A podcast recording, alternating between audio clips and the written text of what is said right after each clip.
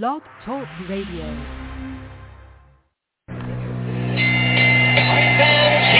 we go with the main event of the evening. Ladies and gentlemen in attendance, boxing fans joining us around the world. It's time for the bout you've been waiting for.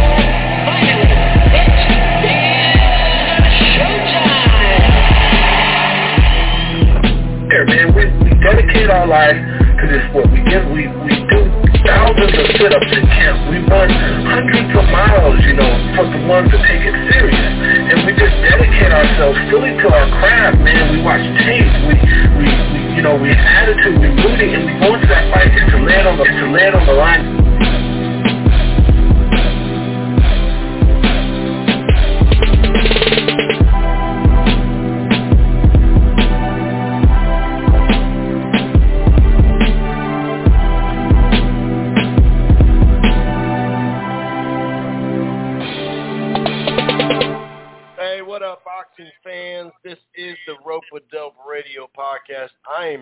Chris Carlson. We are live on a what is it, Wednesday?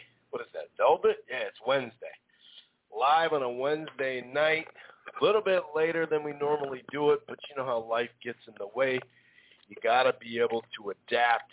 And adapt I did. Anyway, thanks for those who uh, reached out last week hoping uh, you know that I was okay, which I was, which I was.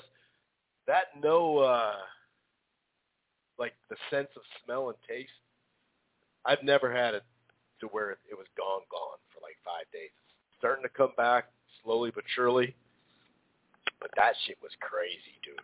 That I, I still can't believe how I couldn't taste or smell a thing, man. Anyway, um, obviously this show is going to center around the 2021 year-end review. Kind of hard to imagine, but we are just two days before, two days and change before 2022. It sounds weird, doesn't it? The boxing year. So we're going to, you know, break down the year. Of course, the fighter of the year, the fight of the year, the knockout of the year, the prospect, the comeback fighter, you know, all sorts of stuff that we'll talk about. And we'll just kind of, you know, in a sense, the state of the game. You know, we uh, we had a really good start to the year, no doubt about it. Um, in the first quarter, April, May, June, a lot of that was popping. Obviously, June in a lot of places. Uh, by that time, you could go full board as far as you know seating in in arenas and stadiums and whatnot. So we got a whole lot of that. Um, so it was nice to see the crowds come all the way back. What was it last fall? Was it? I think it was that Gervonta and uh, Santa Cruz fight that the first fans were back then. But as we know, I think that was the fight where the the fans came back first, but we it still was limited. So it was nice to see the crowds come back, and come back they did. I mean, we had a variety of big, big fights. Um, and then, you know, we had that moment in July, and, you know, where we had some good fights. But in the summer, you know, fights were just dropping like flies, man. Pone, the negotiations fell off on that one. Who's he going to fight? Who's she going to fight? It got a little funky there for a little bit. However, it did manage to close very, very, very strong in a big, big way. And, uh, you know, that's the last couple of years it's been able to do that. We had such a good run down the stretch after obviously 2020 I'm talking about, you know, after obviously having like four months off, you know, in the way of big, big fights anyway. But um, boxing definitely, you know, finished very strong. We definitely got to uh, activate some of the casuals anyway. And a lot of good fights, man. A lot of great performances in general. I mean, obviously Canelo, a lot of people think he is the fighter of the year. Um, Fulton, Taylor, Usyk. I mean, there's there's a you know some some folks have made quite a case. Um, so yeah, we're definitely going to break this down. We'll talk a little bit about you know maybe what happened this last weekend or whatever. Um, we'll probably save like the a 2022 preview for next week or the next show. Uh, it kind of makes sense because um, although there you know there is a, a, a fight card on Saturday night, it does you know there's about a two week gap there where there's a show box and there's this and that, but it's going to take you know uh, probably two weeks for the the year to start to get going. And but we are starting to see you know that schedule fill up with some interesting fights and hopefully uh some other you know finalized and whatnot. But I'll kind of just go through a lot of these lists you know what I mean? Um and just kind of give my take on it uh John should be calling in we'll talk to him about it um there's really only a couple I think that could be considered fight of the year. And you know, when it comes to this stuff, it is kind of uh it's funky because there are some fights that you just don't see.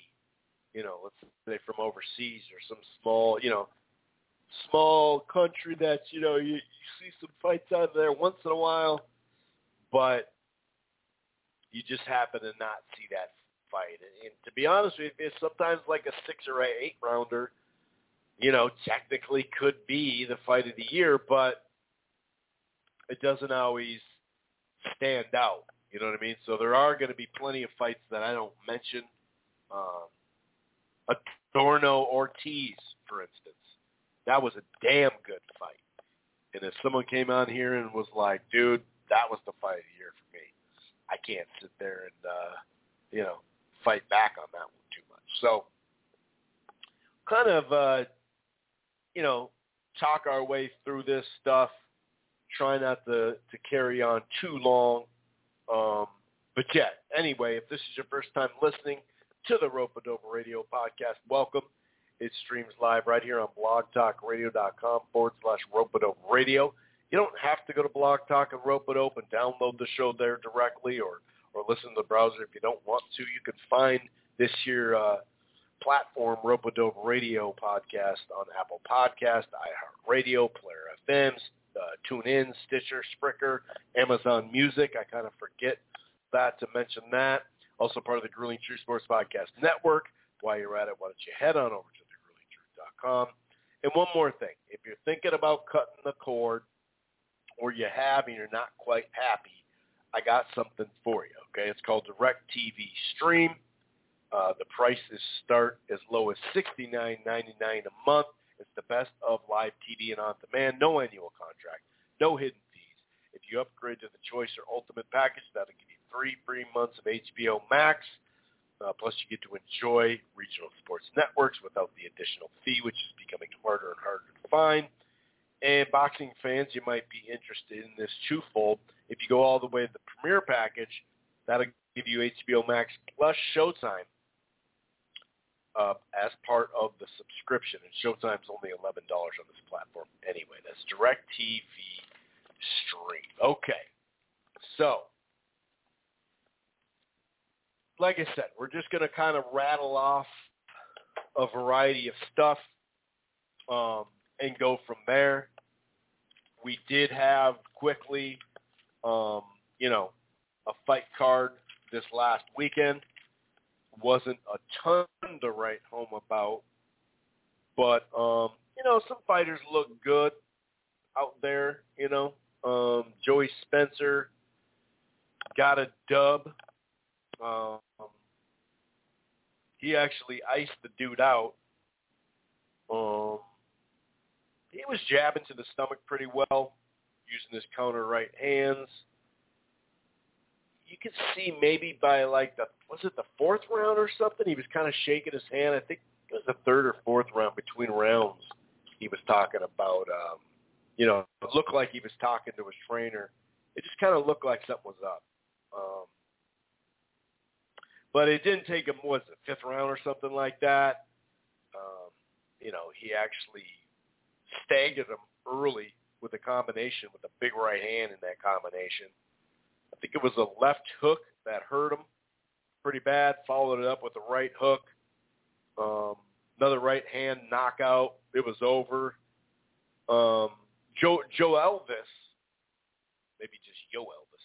Joe Elvis Gomez just annihilated Clay Collard. I, I thought that was a pretty good, uh, pretty good fight there, or you know, performance, I should say. Not not think it was a good fight, but um, Gomez, man, he might have something. Another guy at this weight class uh, at 54. Um, I mean, he he looked good. He looked good in that. You know those uh, those left hooks behind the jab.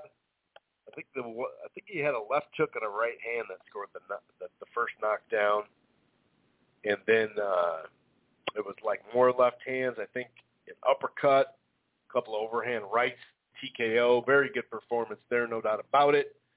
Um, obviously, Vito got the job done against Delomba.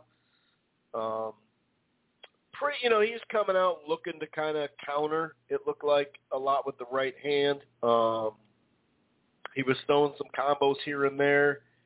The fight, by the time it got to like the third or fourth or fifth round, it started getting a little clinchy. And just in general, there was a lot of fighting on the inside.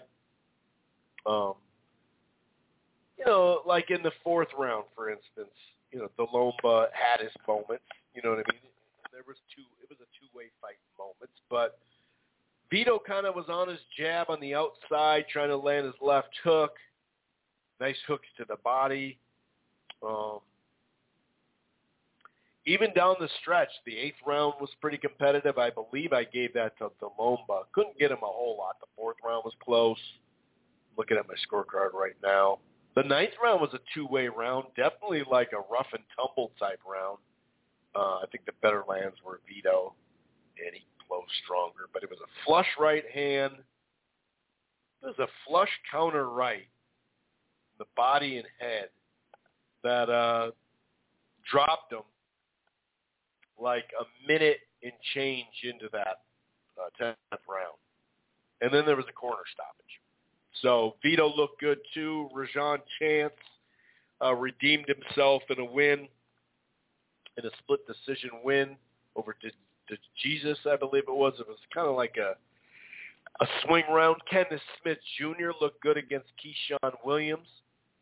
Uh, Trayvon Marshall had an easy win as well a TKO. Sims did look pretty good. I thought Williams actually started pretty strong. I, I gave him two out of let me check two out of the first three. Um, his left hook was landing, maybe not at will, but it was landing. He was definitely working the body, right hands to the body, landing that right hand to the head as well.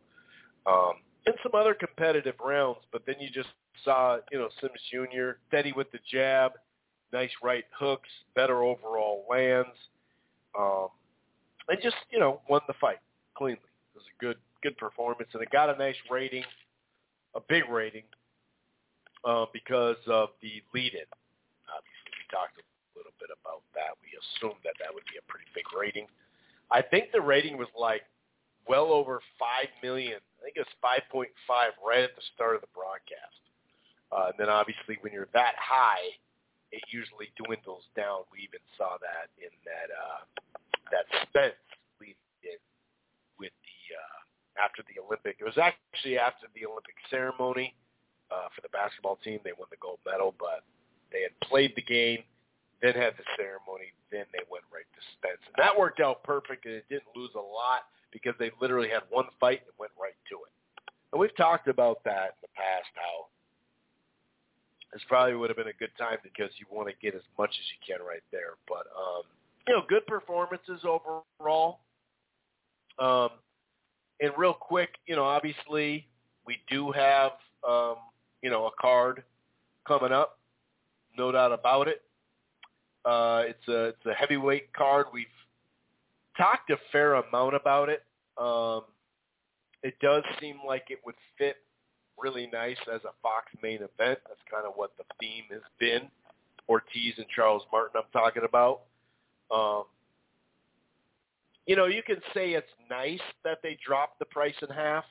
I know a lot of people ask for that, um, which I get to an extent. I do like that they they dropped the price. It is about half what it was, forty bucks. A lot of these pay per views are seventy or eighty bucks, but it just what what are they five five heavyweight fights? If three out of the five turn out really good, like dude, that was a fun ass fight. You know, it's one of those things that do you you do have to kind of wait, like we always do, um, to fully judge everything until you actually see it, you know, in the actual ring. But you know, Ortiz and Ruiz, sign me up for that pay per view. You know what I mean? Like there, there's plenty of pay per views that I'll be that I'm pumped about, and I'll sit there and help promote the shit. Not that, like I said, I think I said that last week or the week before. Not that I, you know, my show uh, turns buys and stuff like that. Oh, I'm gonna buy it now. But like, it's not like there'll be, you know, thousands of buys now because I said it. I deem it. Everyone has an entertainment value that they place on stuff. You know, I talk about going out for something to eat. You know, you get a drink, you get another drink, you may get an appetizer, maybe you get dessert, get a main meal. It's you know it's it's expensive. It can be really expensive. So, like I said, everybody kind of has their idea of what they deem valuable and what they're willing to sit down, pay a little money on, and whatnot. I remember a lot of people pushing back on me saying I don't pay for pay-per-view for exhibitions. You know, personally, I didn't really, I wasn't all pumped up to see, uh, you know, Tyson and Roy Jones in an exhibition on pay-per-view. That was my opinion. Um, like I said, I got a ton of pushback. I understand why, because especially with Tyson, but Roy Jones to a lesser extent as far as being popular. But um, like at the time, obviously he's a well-known fighter, but he was not a big pay-per-view guy, obviously. Um, but yeah, I, it just didn't do much for me, you know. Um, like I said, exhibitions on pay per view, they just don't do much for me. I mean, Jake Paul to me, still, even though I know it's real, like on his boxing record, it goes down as a professional fight. I still think a lot of those, if you're fighting an MMA guy, to me that's still exhibition. I know it's not, and the rules are different, you know, but I don't know. It just it, it still feels exhibitiony to me. You know what I mean? Um, but as far as this being pay per view, is it nice you get five fights? Yeah, that's nice. You know, but like three out of the five really have to pay off. You know what I mean? Um, we did have a dropout. Sanchez is now going to take on uh, Hammer, the the Hammer, Christian Hammer. Um, you know, I like I said, I really like Ortiz and Charles Martin. Martin seemed to be kind of rejuvenated the last few years. He's been in some, you know, competitive fights.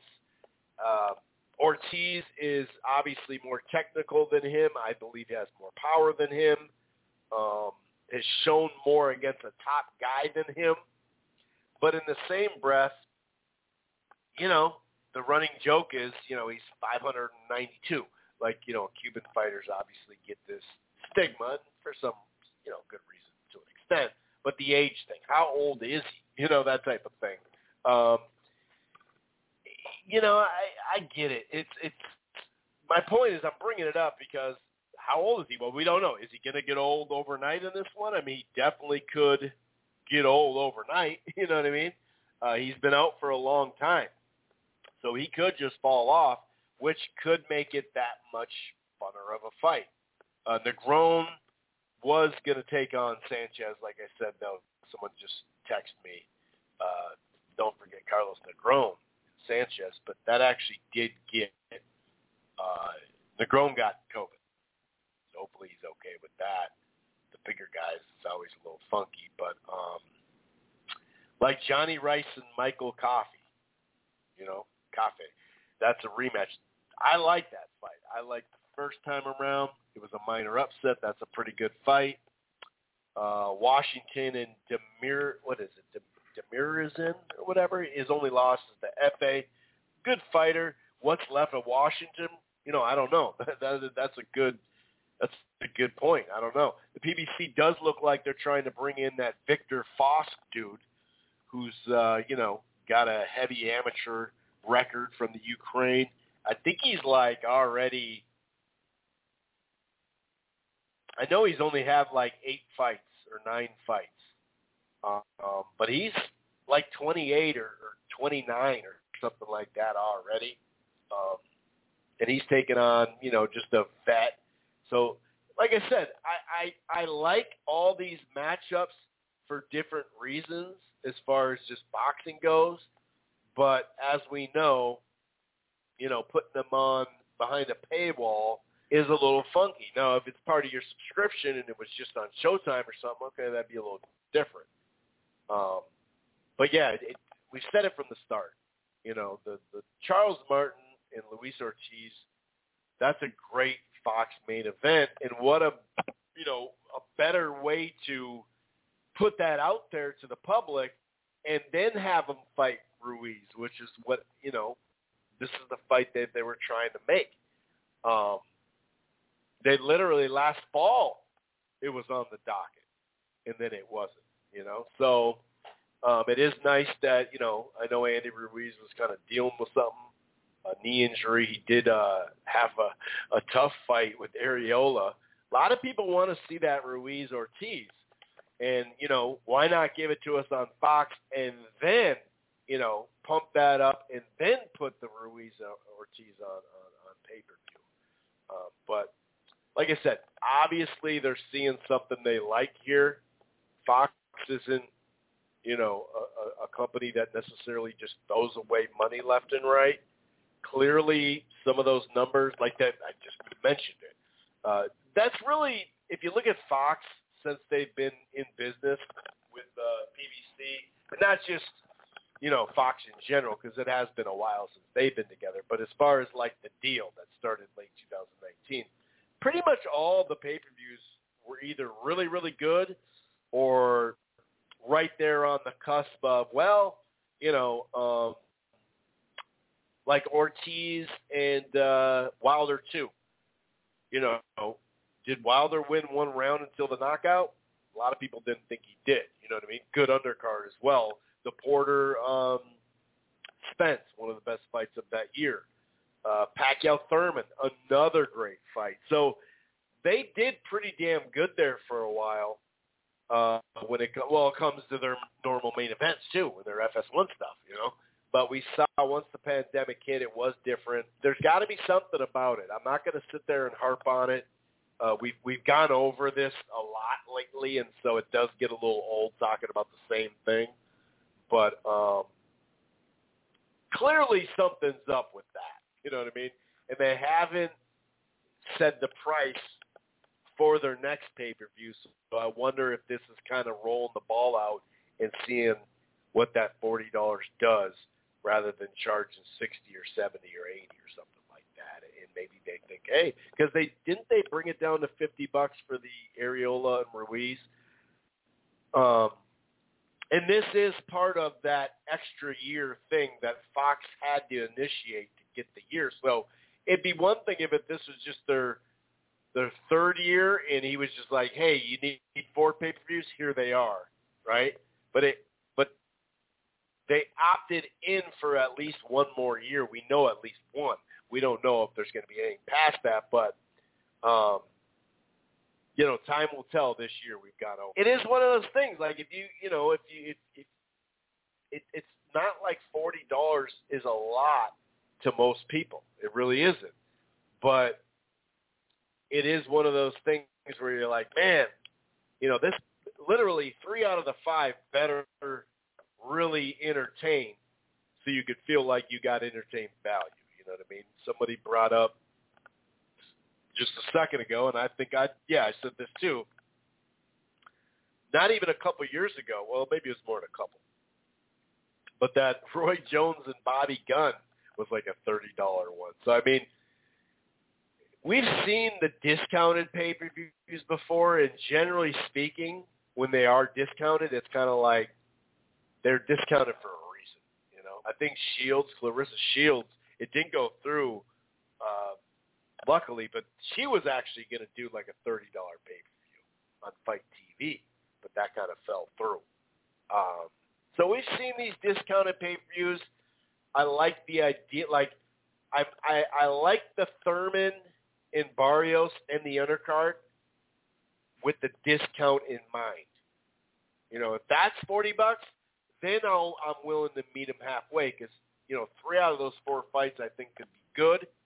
Leo Santa Cruz is clearly just tuning it up. He's going to be in a fight after that uh, with either Wood or uh, Leigh Wood or, or Michael Conlan um, to defend his belt at 126. I'm glad he's going back to 126, but um, it's a hard sell.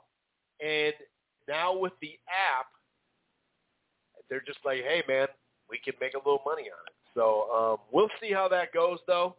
Um, I, I like Ortiz to win as long as he's not old man River overnight, right? I mean, that, shit happens in boxing. It's like some guys stay in pretty good shape. Some guys, you know, will not just in shape, but stay somewhat sharp and, you know, get less rustier, I guess you could say, than other guys. Uh, but, you know, when you go these gaps of times, it, it's tough.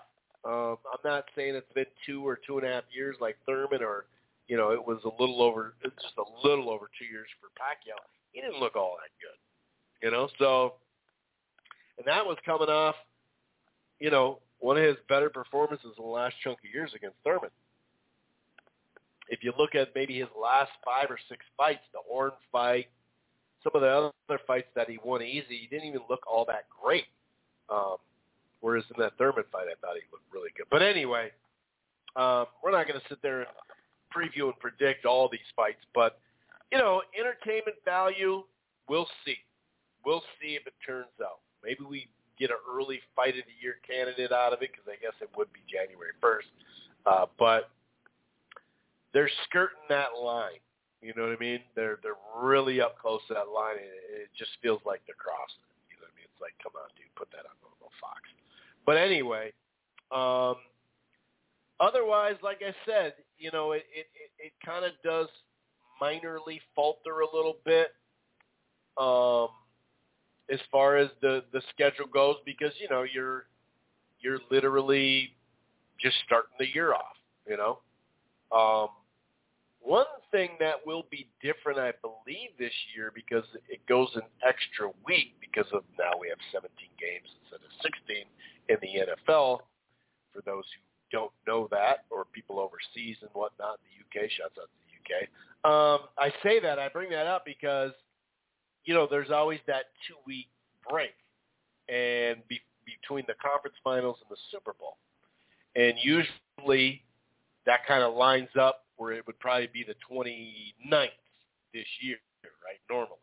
But that's going to be a little backwards this year. So, you know, there it's actually a week later. So are you really going to, like, how many, I wonder if that's going to kind of ruin that last Saturday uh, moving forward. Not ruin it, but like, you know, usually there'd be a decent sized fight on that weekend.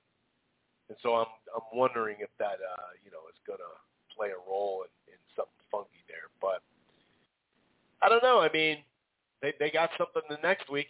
you know, if you look at it, the next week is and that's that's where they're moving it instead of the last week of January, last Saturday, I should say, in January. Kind of looks like it's gonna be that February 5th this year where there's a gap because ESPN Plus has a card. Fox has that Thurman Barrios pay per view. DAZN has a card, so it's it's definitely a, a busy fight week, and we'll see how um, you know that plays out. But um, we'll kind of we'll kind of get into all the different categories. I'm going to bring in John here in a short little bit. Take a little sip of water while I'm at it. But just kind of going over, I tried to kind of just kind of make a list of stuff that came to mind, uh, people that would text me stuff, kind of fights that either stood out on paper or obviously, you know, stood out in the ring. Um, and kind of going, not going in exact January, February, March, not exactly, you know, that, but just naming some fights out there, starting with uh, a Fulton Leo, uh, Aleem Pasillas. That was a good card. Garcia Campbell. It's hard to imagine. It kind of feels like that was last year because it was so early, but that is crazy that Ryan Garcia hasn't fought since then. Um, Jojo Diaz and uh, Rock Rakhimov, uh, Castano and Teixeira. Remember that was actually earlier. Pevek and Whyte two. Uh, Herring Frampton, Berchelt uh, Valdez, uh, Estrada Gonzalez Part Two, Ramirez Taylor. That was a big fight for undisputed. Um, Ennis Lipinets, I thought was kind of like a okay, you're a con- you know prove that you're a contender type fight. Canelo Saunders um, turned out to be somewhat competitive in the ring. Some people really thought it was competitive and had Saunders up. Um, some people had uh, Plant up as well. Um, but either way, both those events were major. No doubt about that. Harrison Perrella, Ruiz and Arreola. I mentioned that earlier. Uh, another one, Mauricio Lara, upsetting by KO Warrington. Um, Smith Jr. Vlasov was a pretty good fight. Haney Linares had drama down the stretch. Courtenay and Bridges was a good fight. Adorno and Ortiz. We talked about that earlier, and we've talked about that a couple of times in the last couple of weeks, mentioning it. That was a, I mean, if you haven't seen that fight, go check that shit out. San Antonius Delorme. That was a good little step up for him. Um, let's see what else. Wilder Fury 3, obviously. Uh, a lot of people were pumped about Oubaali and Donaire. We saw how that worked. Um, Figueroa Nery, Charlo Castano, Davis Bar- Barrios, Pac Ugas, which obviously was supposed to be Spence, um, Riviera Hernandez, Glatton Poach, Lubin Rosario, I thought was a good testing ground type fight. Aleem Vidal, uh, Masa- uh, Maxayo, what is it, Maxayo and Ceja, um, Castro and Escandon, or Escandon. That was a good ass fight. Fulton Figueroa, Canelo Plant, Arias Hurd. Arias Hurd upset in just a damn good fight. Um, Mikaela Mayer against uh, Hama. God, what the hell's her damn name? I forgot to write this one down, but someone um, mentioned this a couple of weeks ago too. That was a damn good fight. Um, Stevenson Herring was a very good performance by Stevenson.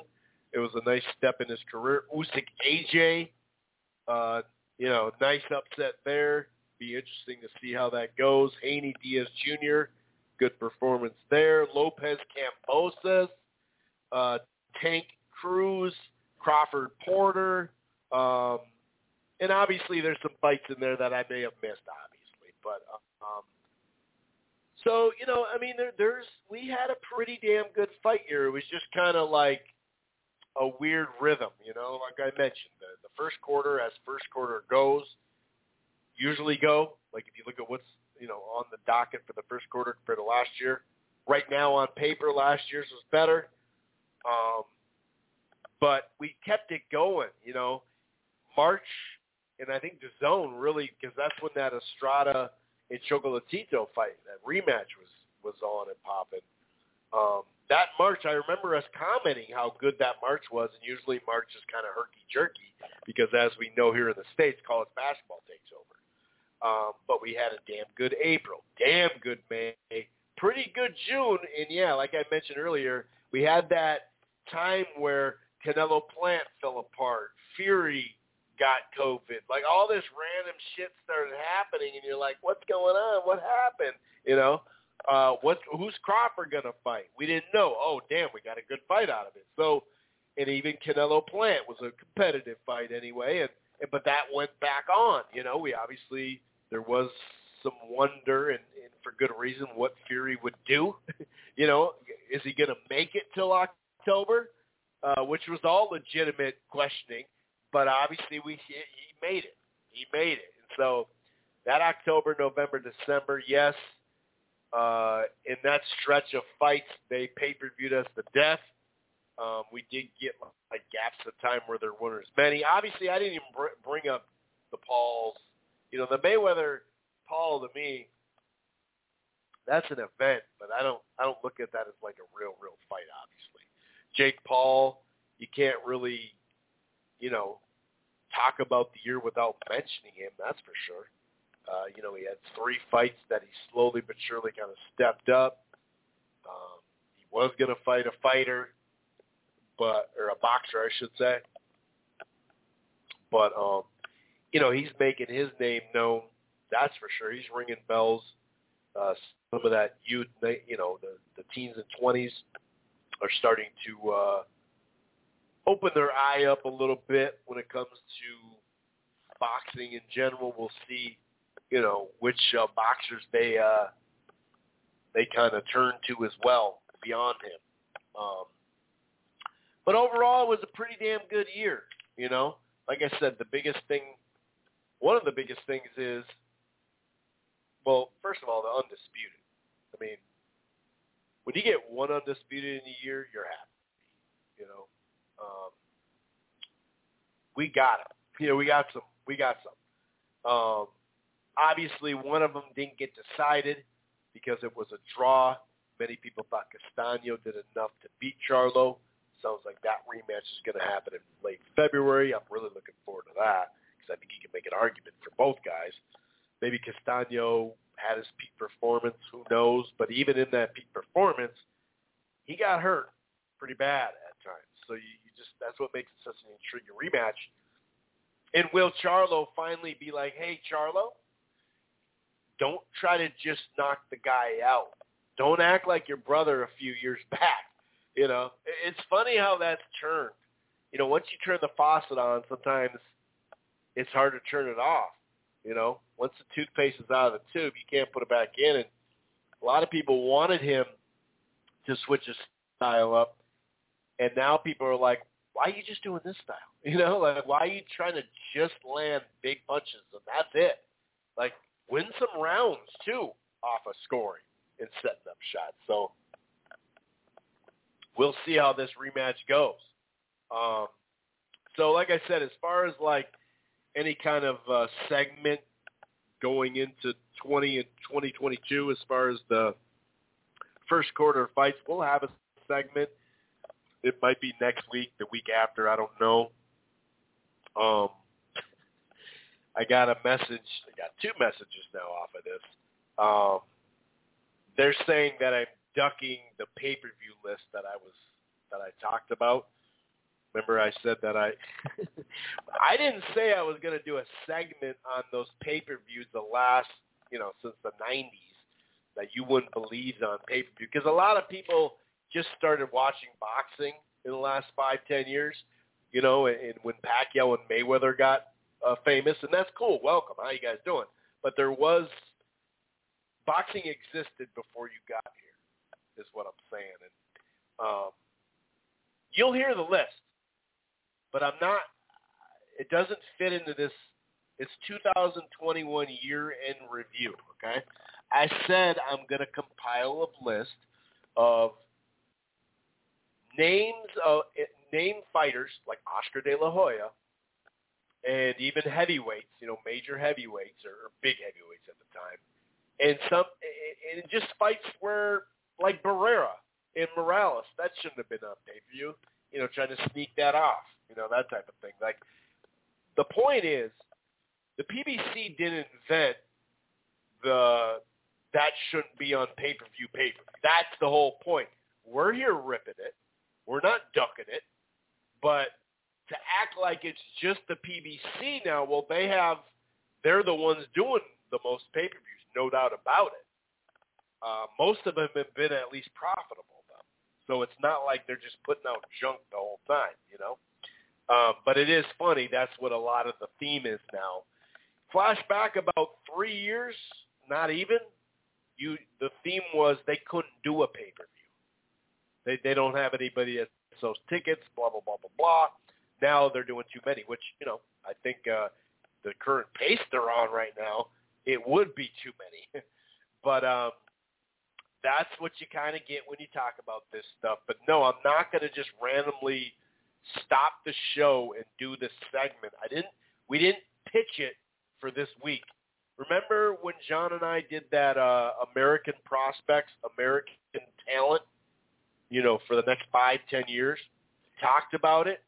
We we we we kind of teased it, and then we said next week we're doing a full segment. We did a full rundown. A lot of people liked that show. We got a lot of good feedback from that. But that's what I'm saying. I'm going to compile a list, and it's not going to be 30 pay-per-views long, but there's going to be, like I said, Oscar De La Hoya has pay-per-views that were in the 200,000 range. There are, are pay-per-views, you know, I guess my point is people think like the last five years is the only time pay-per-views have been below 200,000, which is just fucking ridiculous. They've been doing this short money. It's just a recycled thing, the short-term money. It's short money, and we're just trying to make a point. But a lot of people just want to act like it was the only the PBC that has ever done this. They invented the shitty pay-per-view. Like I said, they invented the that shouldn't be on pay-per-view pay-per-view, which is complete fucking nonsense. Doesn't mean they can't be criticized because we that's what we're doing. But uh, those once I start talking about it too, then the the freaking trolls just come in, dude. Yeah, I'm ducking the segment. That's what it is, dude. Because this is my last show ever. So uh, if I don't talk about it now, I'll never talk about it, right? get the fuck out of here. Anyway, we will get into some prospect stuff. Um, guys like David Morrell Jr., Conor Benn, uh, Zayas, Jared Anderson, they definitely stand out. Um, of course, upsets of the year. Uh, actually, according to what is it, Fight Logic or something like that on on, uh, on Twitter, he the the biggest upset, technically speaking, was Vito Mielnicki at a plus. What was it when he got beat by Martin, James Martin, plus 18 to unknown. Think that was actually the biggest upset. Um, but there was plenty of them. You know, Kiko Martinez. I mentioned Mauricio Lara. Uh, Martin beat Mikey Garcia. Um, Kambosos, I mentioned that one as well. Riviera beat Omar Juarez. That was a minor upset. Um, so yeah, we'll definitely go over some of this stuff. I'm going to go ahead and bring in John and see how he's doing on a night like this. How's it going, John? Hey, Chris, how you doing? What's going on? Great to be great to be here as always. Uh, as we wrap up the year, you know, we have a have a lot to talk about uh, for the year as a whole, and also uh, we're getting some really non-traditional action as the year concludes. Uh, with even if it was prospects, a card on Christmas Day, which is unheard of, virtually speaking, and we have a New Year's night card, which is also non-traditional to start 2022 off immediately. So uh, there's a lot to talk about in addition to the traditional year-end stuff. And according to Jake Donovan, senior writer, we're going to have him on, I think, next week or the week after. Um, December 25th show marked the, this this last one marked the first major Christmas night boxing card in the U.S. since 1969, and the first to air live on the network television on the celebrated holiday. So that kind of goes to show you.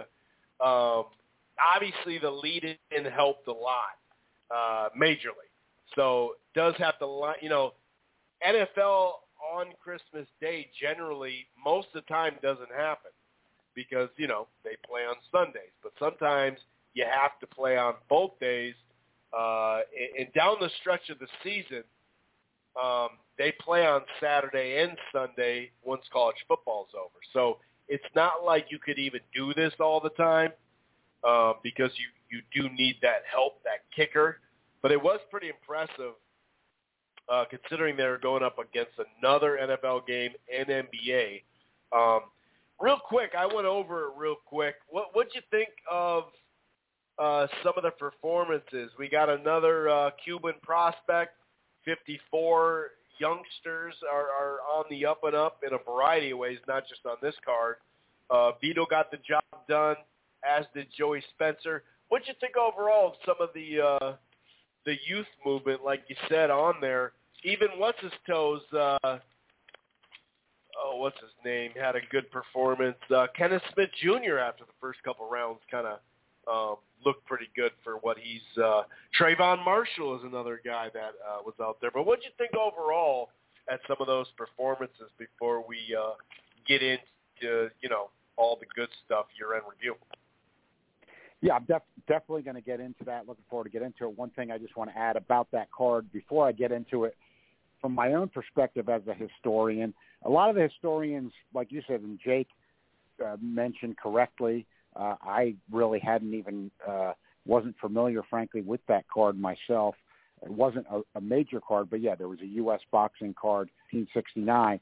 But I think it, this is also worth mentioning uh, for what we're getting into, and like you talked about, this dynamic of fighting on Christmas night. But one thing I think that the historians weren't mentioning, including on the telecast and including the articles I've seen, and, and this doesn't go way back. I mean, this is something that was widely accepted, you saw discussed within the last 20, 30 years. Uh, it still happened that way, but you didn't hear discussed. It was unofficial, but boxing being a sport that is all year round and doesn't have a break, you know, you don't have a season like football or baseball or basketball. It was always sort of the unwritten rule that because fighters had to make weight and because let's face it, there, there's no disputing boxing is a violent sport. Uh, that you know, in the spirit of the Christmas season, those factors, you you took a break. Um, you know, they're really, if if you look at boxing history, uh, for a lot of it, there weren't really even a lot of major fights. You know, this was like you had Leonard Duran three was I think like December seventh, and that was in the late '80s. But that was even getting a little bit later. You know, you didn't have a lot of you didn't have a lot of boxing in December for that reason. You know, then right the, the Japanese just because you know it's different culturally, they would have a New Year's Eve Mhm. fight, but but that was but you know in the U.S. that was kind of boxing's unofficial break for those types of reasons. So going into this past Saturday, uh, you know, I was thinking myself, I, I thought this, you know, might not do too well. It's a non-traditional boxing time. You got, like you said, NFL most of the time doesn't go on Christmas day and night, but they do here and there. And you you have NBA's been trying to do that as a regular thing. I mean, they've they've had a game going back, you know, way back in the '70s, you know, on CBS and stuff, and then it got more. Now you've got games all day. But to our surprise, uh, I think everyone's surprised, uh, you know, with Mielnicki and Spencer being the headlining prospects, it, it got, relatively speaking, a huge rating since PBC started doing their own network stuff. Apparently, their fourth highest rating rated fight, uh, and you know, Errol Spence being the top with that. Uh, coming in with the lead into the U.S. Olympic basketball, which was a, was a spectacular uh, rating and great move. So uh, this did really well. Um, you know, whether people like it or not, uh, you know, Mielnicki and Spencer under these circumstances, and of course, uh, you know, you had Gomez being kind of like a new explosive new star getting the, to appear on that card. Um, you know, getting seen by just about three million people. There, I see people on Twitter that don't even want to accept that, but I mean, that's the those are the facts. So uh, whether you like these guys or not, being seen Right. by those kind of people, by that amount of people in this day and age for boxing, and, and on Christmas night yet, uh, with an NBA Right. game, and people are forgetting on NFL Network, not network television, you know, Fox, CBS, but on NFL Network there was an NFL game. So yeah, you had the big lead in, and we all know it matters. But you know, these are NFL fans that you're leading. They could easily just switch over to the, you know, Browns game there on NFL Network, and uh, you know, so a lot of them stayed around. So um, big for big for these guys, you know, fighting fighting in New Jersey. uh, Prudential Center, and then you know on the performances, um, you know I, I thought you know the Yoelvis uh, Gomez performance, you know, was a spectacular performance, blowing out Collard, who'd had those upset wins, uh, even coming over from MMA, and and you know, let's face it, Collard, you know, was in UFC, he was in PFL, he had exposure on some top ranked cards. I, I think people kind of miss this stuff, maybe because boxing, you know, yeah, it's not as big as the NFL, but you know, these are guys that have been seen much more than other boxers. So you know, even that for, you know, Yoelvis to blow out Collard in a round, aggressive like that, and just be be fighting in between Mielnicki and Spencer to get that exposure, huge for the guy. I mean, just huge for the guy. Looked great. That's really taking advantage of your opportunity. I loved his aggression. I loved his power. Um, and, you know, it really stood out. I mean, people won't want to accept it, think you're going overboard as he's had, you know, five fights. Um, but look, look, he, he looks he looks as good as a, lo- a lot of these 154 pound guys that people yes. are thinking belong in the rankings already. So, and and I don't mind saying stuff like that because I'm not afraid to project like some people. And people say, "Oh, that's premature." It's that, yeah, but you gotta you gotta go on what you see. And uh, the guy the guy looks ready. We know what the Cuban amateur program can do for developing fighters and you know we're not used to seeing a power puncher a lot of times. You see some, but you know coming out of the Cuban ranks like that. So yeah, that I thought Joey Spencer looked real good. You know, I, I've said it before. I, I think some people get this, but another thing again, people getting outraged. I mean, for some reason, there's a lot of hate on Joey Spencer. I, I, I am going to say, I mean, I, I do think it's because he's with PBC. I mean, I don't think yeah. I don't think it's unfair to say it because even people don't want to say it to themselves. Uh, I don't I don't see other prospects getting bashed like Spencer and people just saying they hate him, et cetera. Look, the guy hasn't had that many fights. He's 21 years old. He has U.S. Olympic, excuse me, amateur pedigree. wasn't on the Olympic team, but he's got amateur pedigree. I mean, these are not guys. These are not Campbell Hattons. You know, these these are guys that paid their dues in the amateurs that have real amateur pedigree, and, and like it or not, you know, we see this a lot though, pushed by their fathers. You know, that's Mielnicki, that's Spencer. So um, I think Spencer, his physical stature, and the fact that he, I'm not saying he is Canelo, but his physical stature, making his name initially at 154 pounds. We know Canelo started lower, but that's where he really got on the radar screen. You know, that's around what Spencer's at. Similar height, both guys have power. Both guys can also box. I think both guys kind of got stereotyped where people underrate their hand speed. I mean, I see people saying Spencer's slow. Spencer's not slow. Okay, I mean, you know, Spencer's not slow. Um, you know, I liked him from the beginning, but then I know what people, some people did see. I mean, the part I'll agree with the detractors was just a couple of fights there. He didn't look as good, but I attribute it to that at the time as you know, I was saying at the time, you know, what I thought it was, and I think he overcame it. You know, he, he was trying to, you know, when sometimes guys mimic too much, he he was trying to mimic some Mayweather stuff, and he was trying to box too much, you know, with the guys he was in with, and and that was all I attributed to. And then even though he didn't stop him, you saw when he fought Martin, who had you know, upset Mielnicki, as you correctly mentioned, biggest upset by odds of the year, and and those those are stats. If you want to call them stats, I think they matter because that's how the fights were perceived going in by the the experts, the people that have their money on the line. Um, you know, Spencer stepped in, took on Martin on short notice, and even though he didn't stop him, I know you saw that fight too, Chris. I mean, he he did it. I thought then he had it back altogether. Like you know, he was throwing power shots and also using boxing skill. So I thought, okay, now he's back on track. And here, you know, you saw he wasn't reckless or anything, but did a real big power punching display. I mean, those were real shots. You know, that was not some guy taking a dive. I mean, and that's what you look for on those kind of things. I mean, it's unfortunate for the the person gets knocked out, the opponent, but um, that that was not that was not taking a dive. You know, that was not laying down. You look for that. I mean, that was getting hit with big power shots. So, I think Spencer back on track at 21 years old. I think he's doesn't mean automatically plays out, but really, I'd say at this point the guy's being underestimated. Mielnicki, you and I had talked. Um, I think we both agreed uh, that where he has shown some weaknesses was when he just was, you know, jab, straight right hand, and nothing else.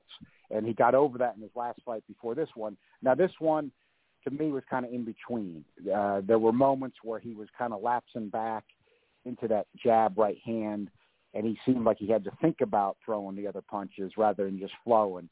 But he was doing it some, and he and he got a stoppage. Even if it was the last round, he did get a stoppage. I mean, I don't think it was, I don't think it was a bad performance, but and I understand the opponent was better who he fought previously, but still, I think with that punch variety, wasn't quite the performance he had the fight before. But he's only 19 years old. He also has amateur pedigree, even though he wasn't on the Olympic team. You know, this is not some guy that just came into boxing. Um, so same with him. I, I, I saw, and again, you know, Chris, you even more than me will point this out sometimes. I mean, but but I did notice who it was. You know, some guys who have been accused of being PBC detractors before. You know, I saw then immediately after the Mielnicki fight were saying, ah, he he's not much of a prospect. He doesn't excite me, and and I'm thinking, you know, the guy's 19, uh, not a bad He's so performance young. at all. Yeah, he's, He's so been so young. young in all this stuff. He was below 18. Remember, they had to okay him in the commission for New York. Exactly. I mean, real young guy, and you know, I mean, there's just just no reason no reason to be down on him at this point because the the only thing really, again, I'm seeing that's what hurt him with Martin. You know, just when he, when he when he gets us away from the punch variety, but he's very young. But what's what's been encouraging is, you know, you, you've seen the other punches there. I mean, there has been moments where he showed him. If he did, if he didn't show him at all, I'd be even more concerned. But what I mean is, you know, there, there's moments, you know, especially in the previous fight where then you saw him throwing the left hook you, with authority, and you saw him throwing the left hook to the body with authority. Um, you know, I- I'll tell you, guy, to tell you the truth. I mean, again, this is not in, in terms of abilities and the styles are somewhat different, but you know, early, uh, even though he had the amateur pedigree, he was on the Olympic team. You know, if you look at say Errol Spence some in those first ten fights of his, he he was just kind of boxing and throwing headshots. You know, even though he was getting some stoppages, what I mean is, you know, he didn't have the same level of aggression he picked up later on. And then, you know, you saw Errol Spence. It seemed sudden at the time, but at a certain point, he started really whipping power shots to the body, Yep. becoming more aggressive, going for knockouts, and you know, sort of the rest is history, so to speak. You know, he got he got to the top level of the welterweight division, one of the toughest toughest divisions in boxing. And so, just saying, I think you know, Mickey doesn't mean he's going to be Spence, but I do remember that with with Errol Spence a little bit earlier on, and and you know, if Mielnicki keeps working on that, you know, he he can keep developing. I thought I think Spencer Spencer, you know, he's two years older, but he actually he looks slightly ahead. You know, like uh, just in terms Mhm. doesn't mean that you know how it's going to play out, but he he's putting putting it together a little more. He had that little lapse where he was boxing too much, and you know Gomez looked looked great, and then you've got um, you know Sims is on his way back. You know he he's a guy that had amateur pedigree. You know, uh, lost, uh, fell off the radar screen. You know, had that upset of Rodriguez, and and he's saying to himself, and he might be right. I don't blame him for promoting himself by that by by the, with that. He looks like you know he might be back on track, and and we saw Marshall.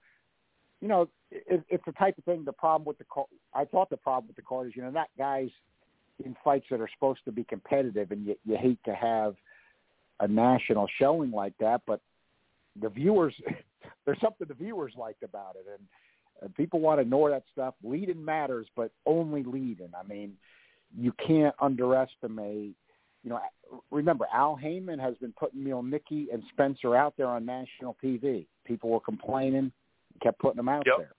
Now, this is what people don't want to give credit. Some people, not all people, but you know, now at Christmas, a non-traditional boxing night. Yes, NFL leading, Right. but a non-traditional boxing night with these guys relative to other boxing in 2021, they explode in the ratings, and then you know people don't want to credit that these guys have gotten the exposure. I mean, that's the that is the plan, and now they can be one step bigger because now they got seen by about three million people, and they're going into a new year, 2022. You know, with that under their belt, uh, they keep winning, keep looking good, and uh, you know, as Cliff Rold said in his piece, I do agree with this part. I, I don't. I think people are getting too down on them as prospects. I am not. I don't think that should be the case. But even if you're one of those naysayers that is, even if these guys start getting in action fights and they're known, they're going to be big anyway. Right. You know, whether you like them or not, they're going to be big Yep. anyway because people are going to watch them and be in these action fights. They're going to be like, I know Vito Mielnicki. You know, I know Joey Spencer, and you know, Or there'll be hey, a perfect look- B side for a more talented fighter. You know, I mean that's the Right. name of the game too. You know, either right, way, what- we've seen how this network stuff does uh, add to the ticket sales, add to the bottom line. You know, if if some of these guys that are known get in a fight where you're like, okay, this might be a good fight, all of a sudden you see it's a pretty damn good gate. You know, it kind of kind of lines up that way. Yeah, and Al Haymon's smart. I mean, as we all know, you know, it doesn't doesn't mean in every case it is, but you know, Harvard Harvard Harvard MBA, and you know, he's been around a long time too. He's he's he's older than us. We can say that. I know, he, I know he's older than us, like quite a bit. Uh, still going strong, but I mean, that, telling you how long he's been around. So, um, what I'm getting to is this. I, I think he I think he knows this. I mean, and and some people are picking up on this too. I I, I mean, they sense it. Um, not all, but I've I've seen some people. Like I said, the Cliff Cliff Rold article I think was kind not not saying specifically, kind of alluding to it. If you go back to you know, NBC's this, this is it's, it's actually some version kind of of NBC's plan in the late 70s and 80s. I mean, I actually, you know, still remember this stuff, lived through it. You know, NBC at that time was not, and you know, this is not the case with PBC, but but in this case, you maybe look at it compared to other sports. Um, NBC at that time was not putting the money into boxing that CBS and ABC were. Okay, but they were in. Okay, uh, they and they were getting into it more. So they were, you know, the bottom three of the big three networks at the time. There wasn't a Fox yet. They were all in boxing. NBC kind of in it the latest and the least, but they wanted to. That was when they signed, you know, you know, all those guys. They were working with the Duvas who were just getting started out. Had all those guys in the East Coast, which you know is still the population center of the U.S., bringing in the biggest TV ratings, and you know, even those were a little bit lesser fights than like, you know, for example, if you know ABC on Wide World of Sports was showing a real title Right. fight, or CBS on Sports CBS, Spectacular, yep. they were showing, you know, Bobby Czyz, Alex Ramos, you know, Johnny Johnny Bumphus, uh, all those middleweights that were getting into brawls on the East Coast, like you know Curtis Parker and and you know w- Wilford Scypion and Frank the Animal Fletcher, and then later on James Hard Rock Green and. But you know what they were doing was they they were building they were building those guys up. You know those were guys were getting seen you know, either they were knocking out guys working their way up, or or then they were getting in a good fight, and it got bigger, and that eventually evolved into some primetime fights. I still remember the date; it was November twentieth, eighty two. Then on primetime, they had Bobby Czyz take the massive step up when he fought Mustafa Hamsho and didn't perform well. Czyz ended up being an excellent fighter, but he did freeze up a little bit that night. You know, Hamsho's tough, and they had those other guys on the undercard. So, and you know, th- those guys ended up being, you know, a lot of them, not all of them, but you know, the, a lot of those guys ended up, you know, b- being in memorable fights and and uh, you know, in, in that period of time. So, I, I think it's that kind of a strategy, like you know, you know, throwing these guys out there, getting them seen, and and something something's good to kind of come of it because they're just going to be more known than other fighters. So uh, just kind of recapping that that night, I, I was really surprised uh, at how well the the Christmas night thing went, and I and I agree. You know, when it goes that well, you're going to go with more of it. And the final thing, I just wrap that up again on the TV part of it though, because I think it matters. I would say that even though NBA dabbled in it for years and NFL was there here and there, but not regularly, I think probably even though boxing being the most violent out of those sports, of course, I think that people have gotten desensitized to you know just the sports on Christmas uh, after all these years. Like you know, sport sports gets everywhere, and everywhere TV can make money, they're going to be, and they end up not holding back. And I think that kind of maybe opened the door even for boxing that is back on TV at least a bit. Uh, that people people are like they're just ready to you know you can debate whether that's good or not some some other time, but pe- people have become Yeah. ready to watch sports on Christmas.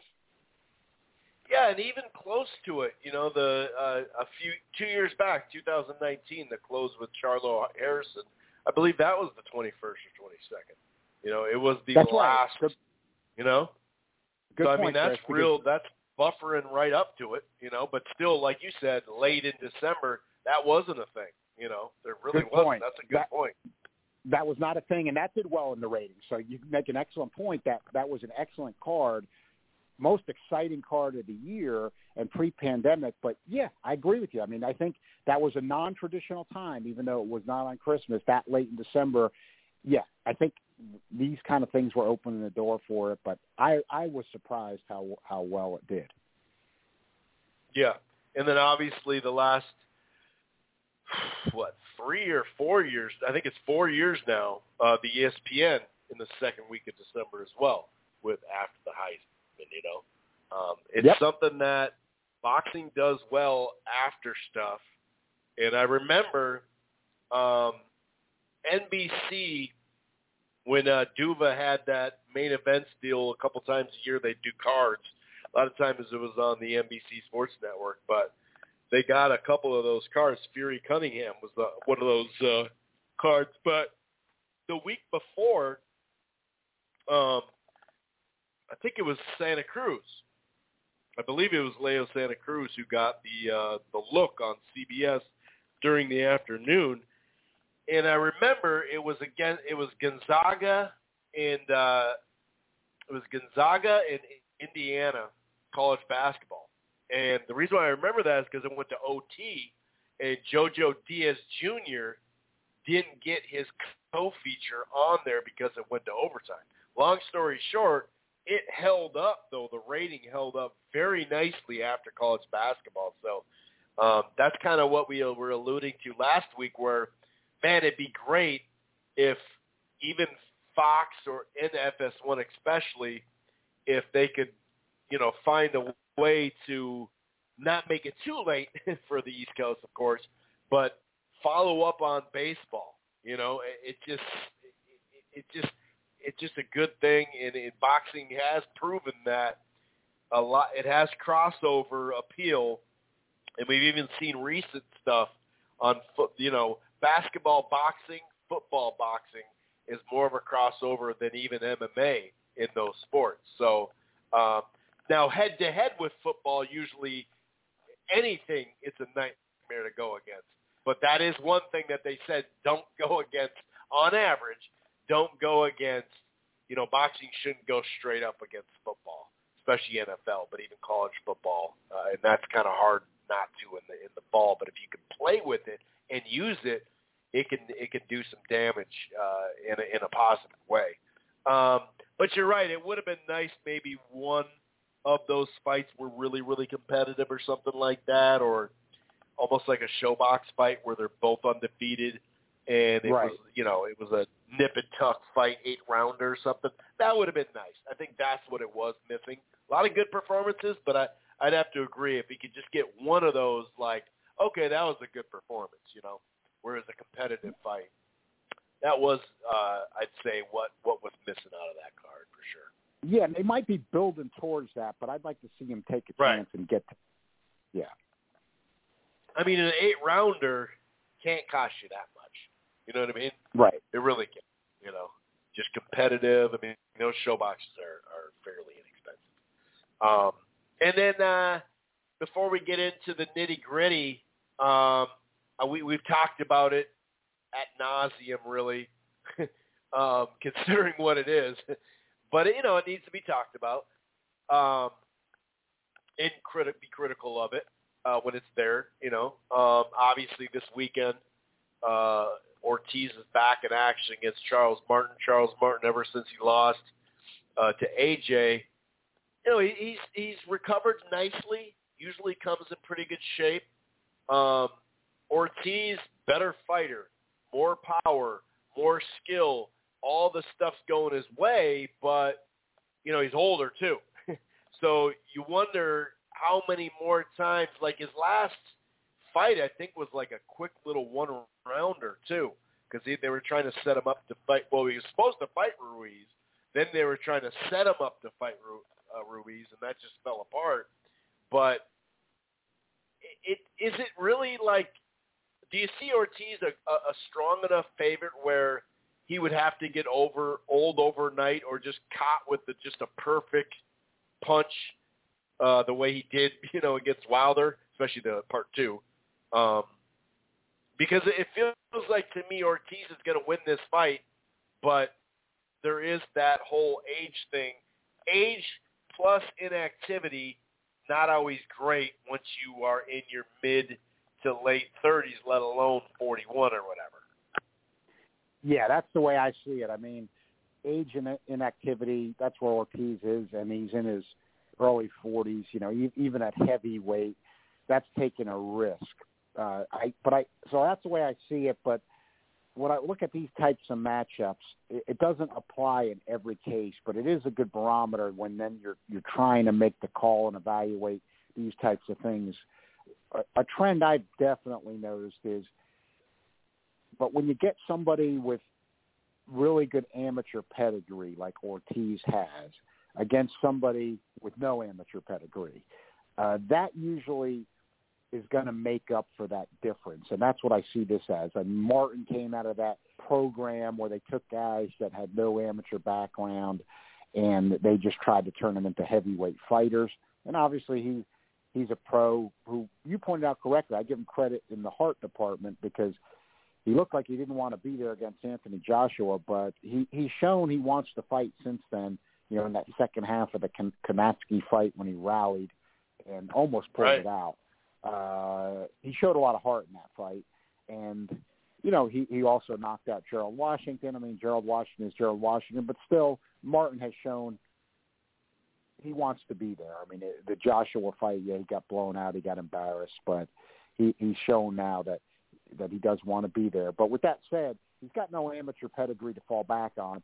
And when you look at the styles here, that even means more than it normally does because Martin's a southpaw heavyweight and Ortiz is a southpaw heavyweight. There's not many southpaw heavyweights, but they both happen to be southpaws in this fight. Hmm.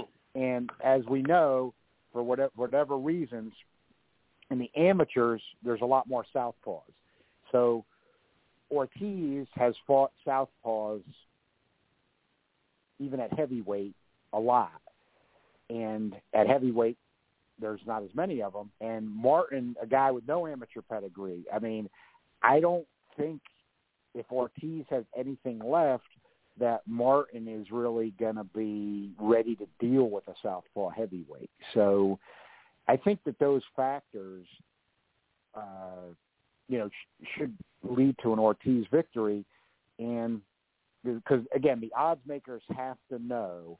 Um, for this one, I felt good because I don't consider myself the initial odds handicapper. It's not something I try to do, but once in a while I do it. And and Jim Karras on Twitter was saying, what what what do people think that this is going to open up at? You know, that you would even look at Martin. And I said, probably have to be about a plus three. You can look at the tweets. You know, probably have to be a plus three hundred. And just happened the next day. There were no odds out on the fight yet, and they happened to come out the next day. And Pro boxing odds. I think it opened up with uh, Ortiz as a minus 500 and uh, Martin at like a plus 320. Now, um, one guy, and I, I don't think he'd have any reason to lie about it, he, he said he saw an offshore book that had even money. Um, I don't see that. I, I jumping odds line, yeah. you know, where they're kind of composite of, of a bunch of books. Yeah, They- point me to that have- direction, John. Point me to that direction. Where's that? Where, where's that website? Yeah, but a guy told me uh, one of the offshores. I think he said it was my bookie AG. I think he. I give him credit. He did mention a site. I didn't go to check, so I didn't double check it. But that was a particular tweet I had no reason to believe was untrue. Uh, usually in this day and age, it's so easy to double check. You always do, but I, I didn't. I didn't look at it. But he, he said he claimed they, that my bookie AG had it at even money. Um, the pro boxing odds, at least in the first line, I think it was like Ortiz minus 500 and then Martin like plus 320. That sounds about right to me. I'm still, I'm going with Ortiz. And with heavies, as you know, Chris, I always find, I do have to say with the heavyweights, barring, you know, any unforeseen weigh-in debacles on uh, Friday, you know, like where, you know, Ortiz comes in at 280 or Martin comes in at 290 or something, something like that. You know, what are what are those crazy things? Uh, I, I would think if Ortiz doesn't get old overnight or just get caught with a bomb because it's heavyweights, uh, his amateur pedigree and skill with power should be too much for Martin. Yeah, and I'm kind of seeing um, FanDuel plus 280 for Martin, and it goes all the way to what's the highest one? Plus 350 That's the highest one, but it's uh actually plus two set. Oh, um, plus two forty for five dimes.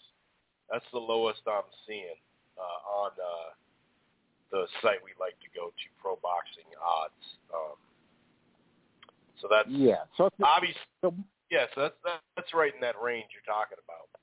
Yeah, and and all I'm saying there is for as we know, have and, again, it's, it's legal in more states than ever, and, and adding all the time. So obviously, a big part of things. Just my take on that would be, I, I I'm not saying I'm betting on Martin at plus three hundred, but if people are thinking about it and people that love dogs out there, I I wouldn't bet on him under plus three hundred. Yeah, I think that's a, a, a good way to put that. The Rice and Coffie, like that one's a close one not for obvious reasons.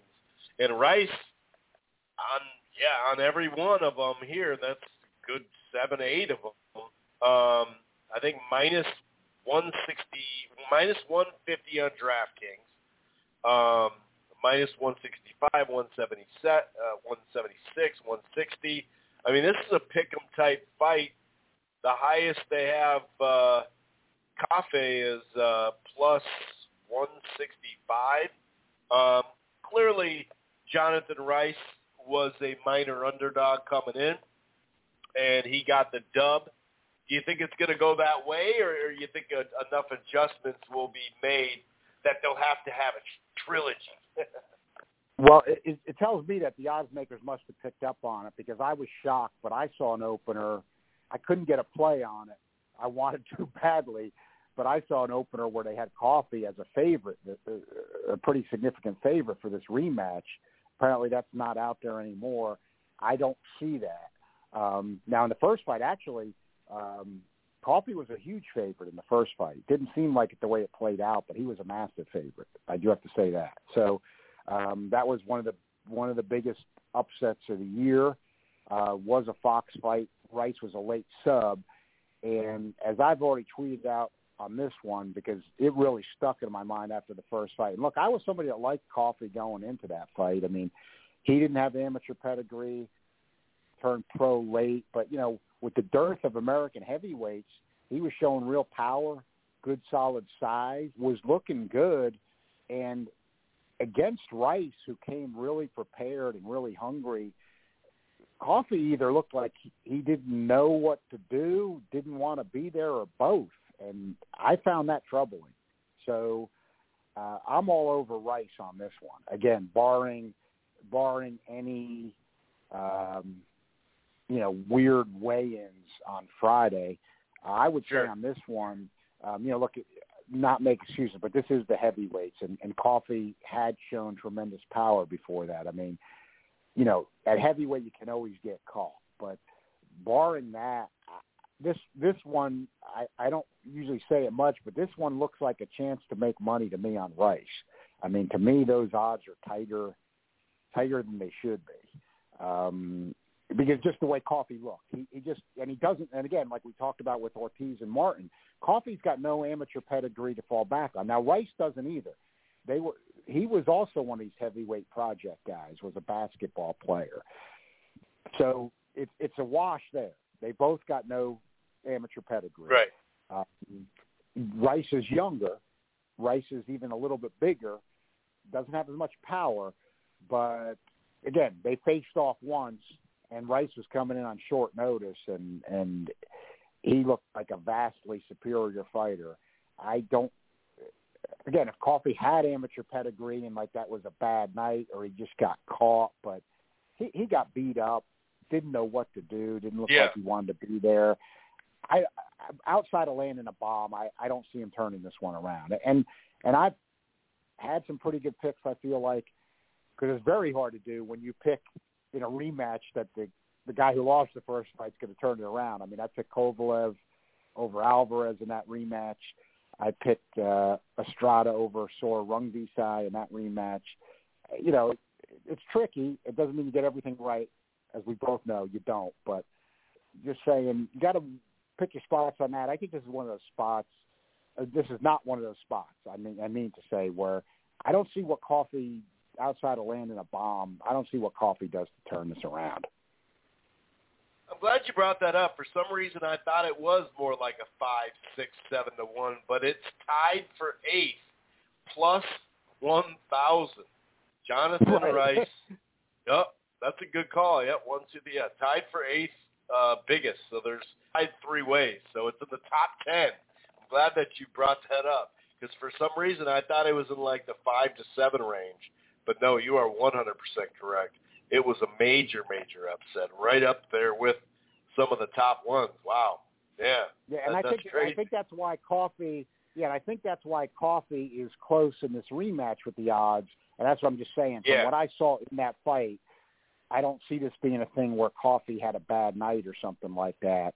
It just looked like Rice was superior and had his number. And and well, I'll say this this to me, this is probably the most interesting fight on the card, even with Martin Yes. Ortiz in the headliner, because yeah, they're not quite being serious, but they're not quite the stature of Ortiz and Martin.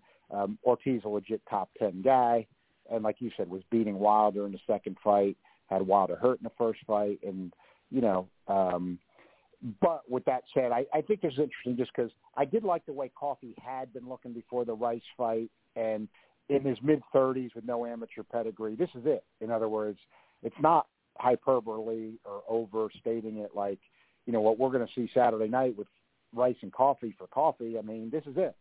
You know, he's he's got to turn this thing around. He doesn't have the time. I'm not saying he's going to retire, but you know, it's just not realistic. He's he's got to turn he's got to turn this thing around. So uh, this is it. This is it for Michael Coffie uh, and his story. I mean, he's he's got to he's got to turn this thing around. I don't think he can, but but if he does, at least uh, I don't know if you want to say he's back on track, but we're, you're going to keep watching him and see what happens. But uh, this this is it for him. Yeah, maybe that's that is it, right? That's why he will win because it's like, all right, hold on, I was a big favorite, I messed up, I'm gonna get it back. But yeah, it's true. I mean, when you watch the fight, it, it doesn't.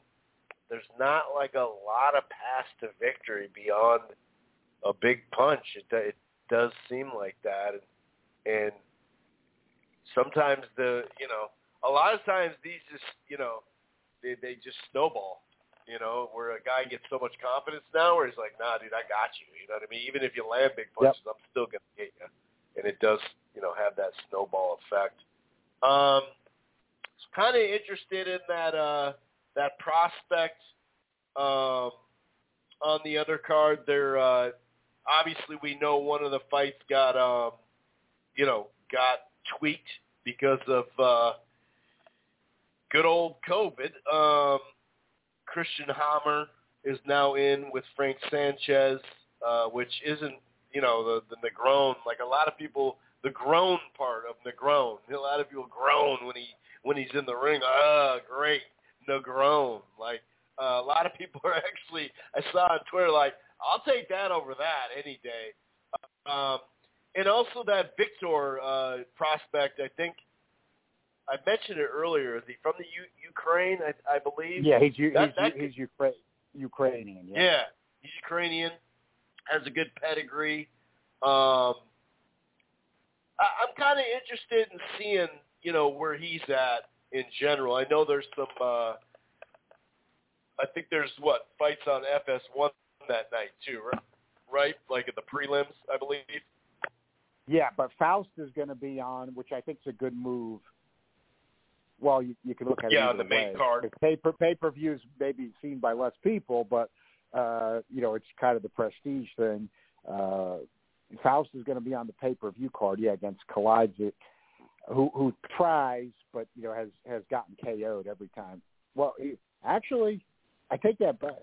He got KO'd every time he stepped up, except the um, the one fight where he Yep. where he fought the prospect, who then you haven't seen much Right. since. But uh, he yeah, who the hell well. was that? I know what you're talking about too.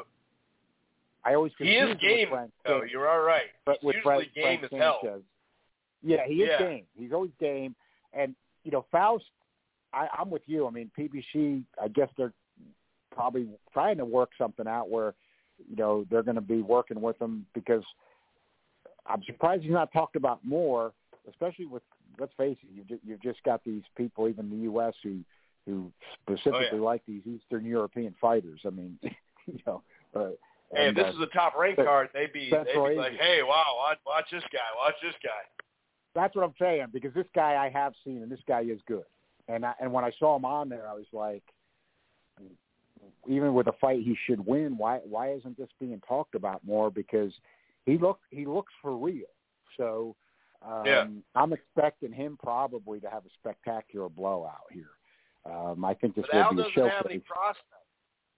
Al doesn't Yeah. have any prospects. You know that. yes, right. That's that's the thing, and you can see here, even if it's a slow build, it's it, a lot of what this card is is just kind of like, let's get our PBC heavyweights built up, you know, and people Put them in a row. kind of knocking it. But right, that's what they're going to do. I mean, I I love the. You know, I love the theme of the. the, the I don't Yeah. like this being pay per view. I'm not going to advocate for it being pay per view. But with that said, I love the all heavyweight theme and it being on New Year's night, as I keep saying, and then cutting the price tag to thirty nine ninety five.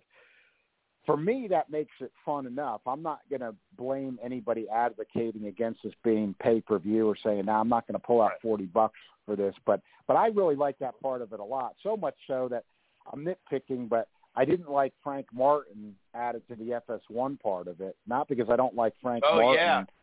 That's and who I I, was he's a- thinking of too. Yeah, Prospect, and I think he's a real good prospect. But there's also two undefeated heavyweight prospects fighting on the FS1 portion.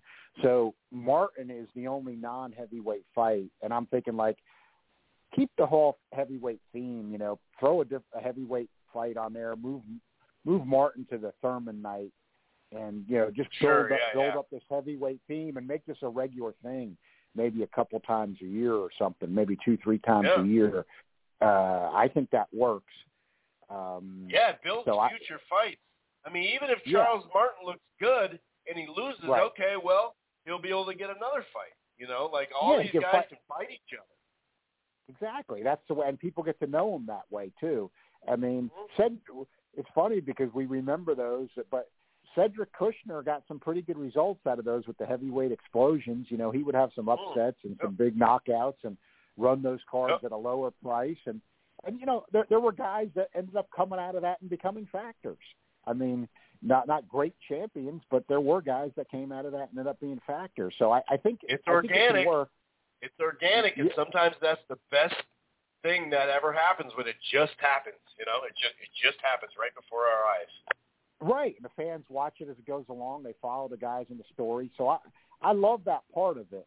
I just hope there's some some some good action and some good knockouts. Probably on this card, more chance for some good knockouts rather than good action. Um, I, I actually I think Demirezen looked good against the Jogba in the loss, and he has amateur pedigree. He Another pushed him. guy. He pushed them. Yeah, he pushed him. And, and another guy people don't want to talk about. I mean, he really pushed Ajagba, lost a very competitive fight, good amateur pedigree. It's still his only loss. Um, Right. and, no, and nobody's I, I talking about. It. I think like I think he'll beat. You know, Washington's about forty years old now, but not too far removed from a win over Helene. It's a knockout win, but even though he did then get, you know, he got stopped by Charles Martin. A good performance by Martin there, but I think Demirezen's got a chance to give himself a little mini showcase here. Uh, if, if he can perform, you know, similarly to how he did against the Jogba, maybe even a little better as he develops along, um, I think he get, I think he wins this one and gets himself in position for some better fights. So I think it I think it's savvy by PBC to use him again. I think the guy, you know, Ajagba still only got one loss again. Some sometimes people like to knock certain prospects. I mean, he lost to Sanchez. Not really any shame in it. And No. we're speaking of segue into we got Sanchez on this card against Hammer. I don't. You're you're right, Chris. There were people saying they like this better.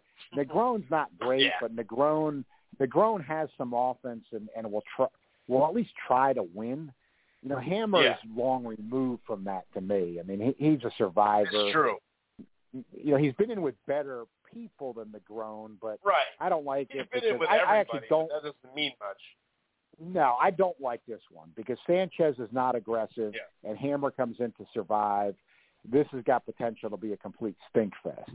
Um, I, I I know they were in a point. tough spot, but again, considering this is pay per view and Sanchez is the co-headliner, who really is on the verge of being in the top ten. He he's on the verge of you know being Yeah. in the transnational top ten, maybe the ring top ten. Um, I like You know- that they're bringing him back quick too. I mean, Yeah, shit. I like- he, he just fought in October, right? Yeah, October. I like the showcase because you know if him and Ortiz both win and win impressively, I mean they could both be in the they could both be in the top ten uh, you know, Right. the next week. You know Ortiz is already there; he would have held it, and uh, Sanchez Right. I think would would be poised to enter, even even if it's just Hammer he's fighting.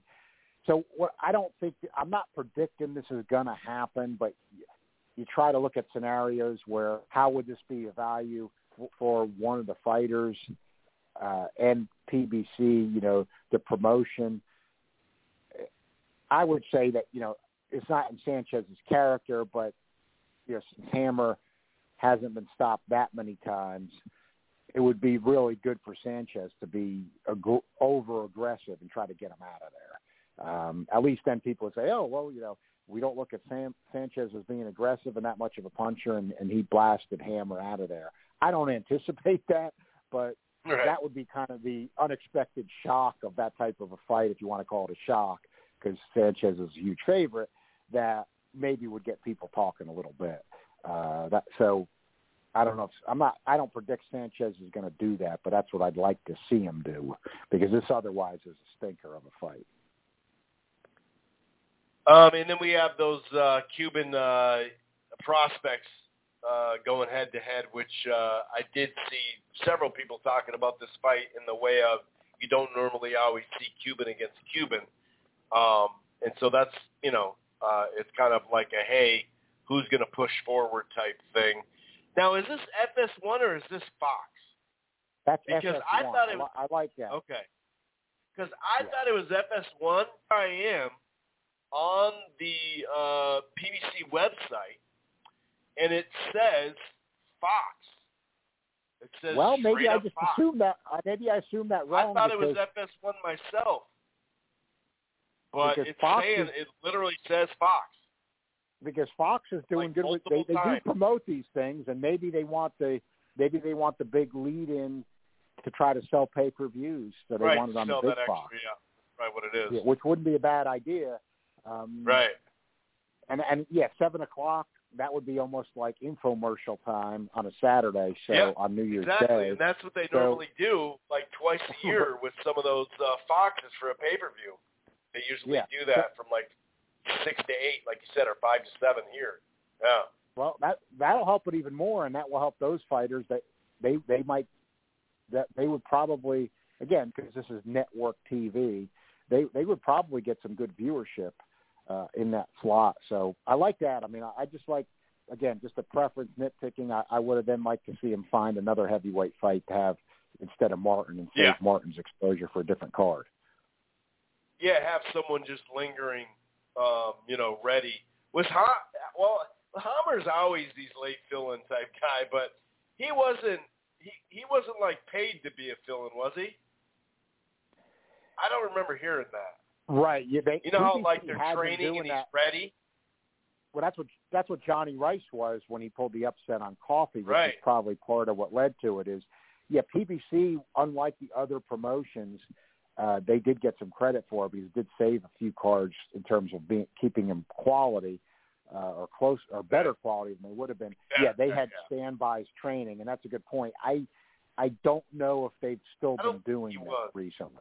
Yeah. Yeah, I don't think he was. I don't think he was. I wonder if there's something on Fox that day. Huh. I got to look into that. Um, any other items that you want to talk about before we start breaking down these categories, John? No, I think that's uh, that that does cover everything uh, current that uh, I wanted to get into. Um, let me see here. Do, do, do, do, do, do. I'm not seeing a Fox uh, January 1st bowl game. I see ESPN, ESPN2, ABC. So maybe they have something else on there. I don't know. Um, okay, so we can start with the big one, fighter of the year. Obviously, a lot of people kind of point right to Canelo. Um, Fulton uh, had some good wins. Taylor, obviously, you know, another undisputed. It's crazy how many undisputeds we got this year and the potential for more. Usyk is a guy that, you know, sure, some of these guys. I think the problem, like with Taylor and Usyk, you know, it's the one fight thing. You know that that's always tough. But Usyk getting that dub, you know, he was a, a clean underdog. He wasn't a major underdog, but he, he was an underdog. Um, but for me, you know, just the all-purpose, uh, the activity, the domination. We can say, oh, Caleb Plant and uh, you know Billy Joe Saunders isn't as good a win as AJ uh, for Usyk and, and whatnot. But um, but he handled it as such. You know, he took care of business. So for me, I do kind of lend it to Canelo for Fighter of the Year. What says you, John? I, I say the same. I've thought it over. I've always been a big believer in Canelo, uh, and obviously now he's reached the top of the sport in terms of the mythical pound for pound guy. You know, as I've said it a lot, but it's worth mentioning on this subject. You know, I don't think we need a 168. There's too many weight classes. So that part I can see where, yeah, Canelo's beating, you know, Caleb Plant, the other top guy in the weight class, and then Billy Joe Saunders. They're both undefeated. Throw in a garbage win against Yildirim. Um, That's right. Yep, yep. you know, but again, this is boxing in 2021. Uh, the guys were undefeated. Uh, He know, moved the needle. That's for sure. yeah, and Plant, you know, Saunders can fight. You know, Plant Plant can fight. Plant was competitive, like you said. Um, he stopped both of them. Stopped Yildirim. Right. Again, even though that's a throwaway, I don't count that for much. I think other people probably even count that for more. I mean, to me, it, it doesn't necessarily matter how many times a guy fights in the year if if the fight's not any good. You know what I mean? Like people talk about this Right. activity all the time, and like, well, if we have guys fight three, four times a year and they're fighting no hopers, so what? That doesn't mean Right. anything to me. I'd rather have Gary Russell, you know, fighting JoJo Diaz once a year than a guy fighting three no hopers. So, uh, Right. just just example because they always like to knock Russell. Um, and I'm not saying you know we don't want to see maybe more out of Russell, but but you know that's my Right. point there. But again, compared to the other candidates, I think then ultimately it has to be Canelo. You know, knocking out two undefeated guys who are good fighters, uh, picking up another win. Like you said, Usyk fighting once. He was a he was an underdog. No matter what people want to say, I think you know heavyweight still always remains the flagship division in boxing, and I think that counts for something. Uh, but I just think that's not quite enough to overcome Canelo. Uh, I'm on the Canelo train here on the Fighter of the Year. I've thought about it. I could see some of the criticism maybe of what Canelo did compared to some others. Again, the alphabet belt thing doesn't mean as much to me now. You know, he was ring 168 champ, became transnational, so everybody recognized him. That matters, but I, I just think it's a division we we don't need. And I think, as you and I have said on previous shows, and I think we're right here, when when Canelo decided that the 168 needed to be quote unquote undisputed, uh, and we're talking in terms of alphabet belts, uh, he didn't he didn't find that he didn't find that same need at light heavyweight. you know, Right. so uh, you know, he's picking his spots to a degree. I think maybe he still does better than other fighters, so he gets sometimes too much criticism for that. But with that understood, Yeah. you also you also can't ignore the fact that he's picking his spots a little bit. So uh, that's the criticism, but I still think it I still think it beats everybody else. Uh, Josh Taylor with Ramirez, I mean, good win. You know, Taylor definitely won the fight, and I agree with like people say, well, you know, you can't discount the fact that Taylor knocked him down twice, and I I agree with that a hundred percent. You know, especially the first knockdown was a was a real clean knockdown. The second one was a you know a little bit on the break thing, but still still a good knockdown. But I, I don't think I think it's true to mention about that fight that I mean those knockdowns were the difference. You know, Taylor was you know he has some moments Yeah, in for some of these fights where he does that and he's coasting and he just you know, he, he looked like the better fighter. I'd be the first to say it, but but he, he let Ramirez stay in that thing, and it really was a close fight on the scorecards. And and if he wouldn't have dropped him, he, he probably would have lost the fight. Now he did drop him, but you know that kind And of they were crafty too. Crafty ways to knock somebody down too. So he really had to pull that off. Exactly. So yeah, I mean, like so for me on that one, not quite. And uh, you know, I just think the separation. Fulton, you know, couple of real good performances. Uh, definitely worth worth a mention, but I, I think Canelo's the choice there. Yeah, for sure. Um, I mentioned some earlier. Obviously, you know, Fury Wilder three, Glanton Apochi, Kambosos uh, Lopez. We mentioned Ramirez Taylor, uh, Fulton Figueroa, Arias Hurd, um, Estrada Gonzalez, Adorno Ortiz. Uh, I'll say it again. Go watch that fight. Google it. it it's out there. Daily Motion it. Whatever they got to do. Check that fight out.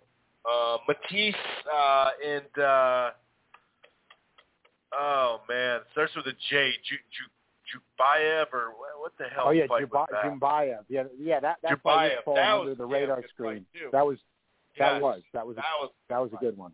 That was a good one. Fight. Um, and you know, there's definitely you know others out there that we're missing or whatever, um, or just you know they're they're six or eight rounders or they weren't even televised. You know, you you'll find fights of the year in a random places, but um, drama, um, edge of your seat type stuff, all the way down to the last little bit until Wilder fell on the ground for good, um, or crashed on the ground, I should say. It wasn't just a fall; it was a crash. But the heart he showed, like I said, the intense drama. No hundreds of punches aren't getting thrown per round, but you know each and every one of them count. And you know Wilder, a lot of people say, "Oh, it's it's too one-sided to be fight of the year."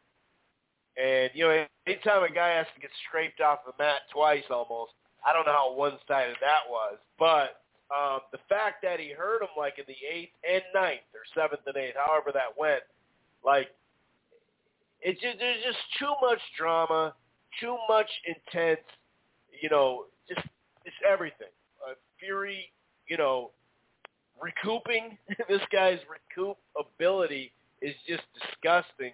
You can just see that whole punch in the fourth round go through his whole body, and he was he looked hurt. He looked kind of doneish. Um, like oh boy, like he even said, you know, if if, if he had an extra thirty seconds there, I may it may have been a wrap, you know.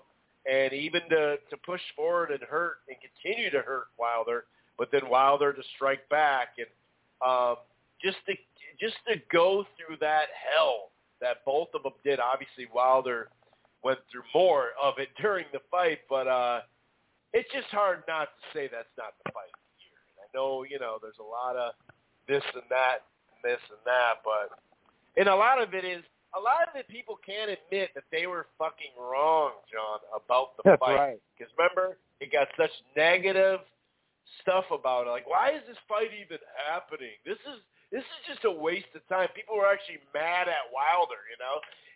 Then Right. all of a sudden you're like, huh? Guess it. I guess we're not all professional matchmakers at the end of the day. And that was that was the fight.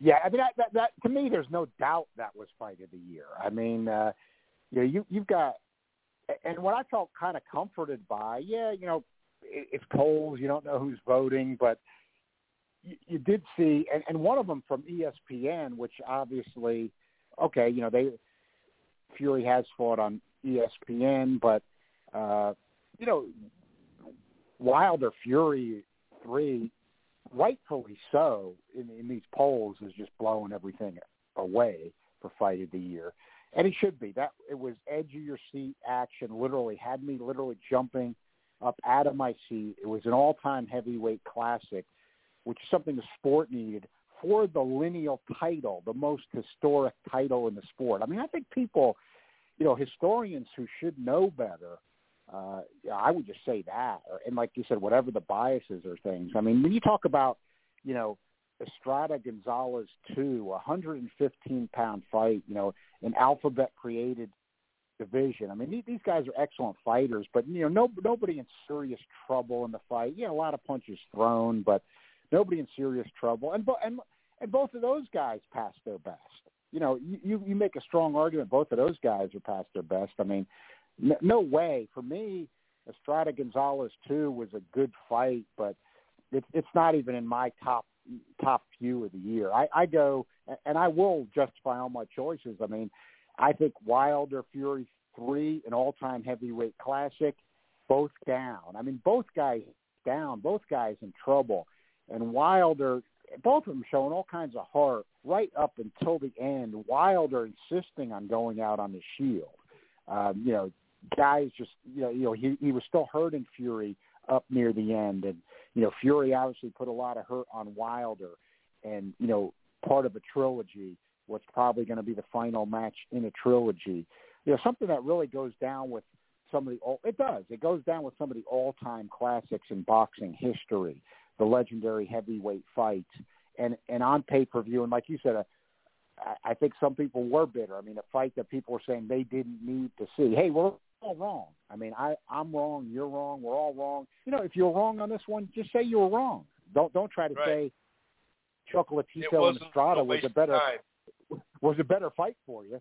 I mean, you know, uh, because this was this was an all time classic. I think reasonable people, and it's fine to say, even if they did like Estrada, Chocolatito said, hey, you know, a couple reasonable people were like, hey, you, you just can't deny Fury Wilder was uh, fight of the year. But some people wouldn't give up on that. I, I don't even think Estrada Chocolatito was the second best fight of the year or the third best fight of the year.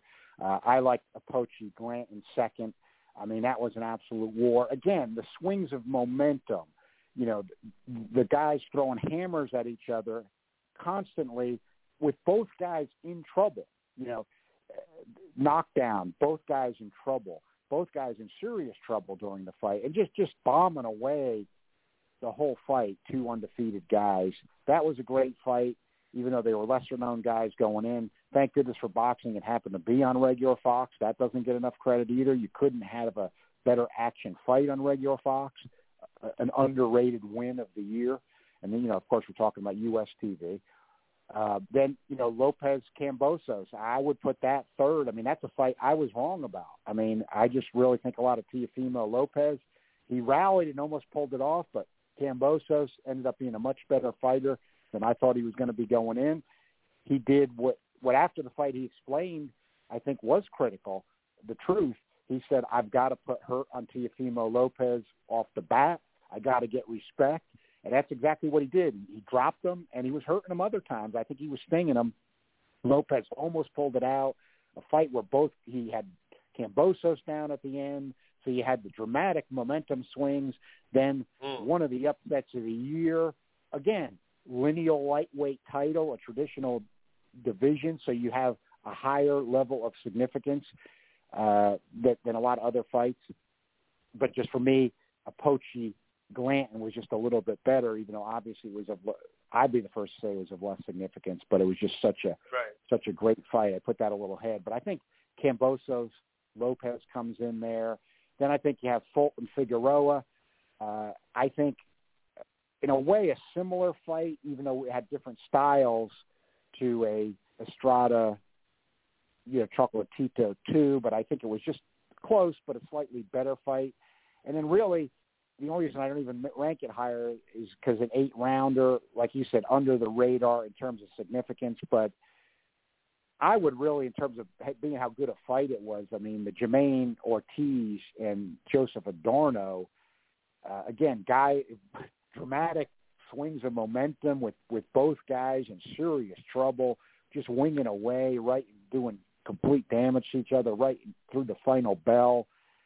You know that that would probably even be like, you know, maybe you know my fourth best fight of the year. You'll be right up there with Kambosos, Lopez, uh, and then then for me maybe then you know like you said, that Jukembayev and uh, Matias is an underrated fight. I even forget about one that one myself. Was a great fight. Um, but you know, th- those will all be up there. I, I think that you know that then then to me you maybe start talking about the Estrada Chocolatito. But getting back to the top, I, I just don't think there's any doubt that Fury Wilder three was fight of the year. And even though it, it's an opinion type thing, why I get kind of animated on this subject is because you know let's not take away something great that happened for boxing in 2021. I mean, you had the lineal heavyweight title on the line with an all-time great fight with dramatic momentum swings with both guys getting dropped and a good solid pay-per-view viewership for the fight. I mean, it should be to me it just should be a no-brainer. You know, and it, and it's a good thing for the sport.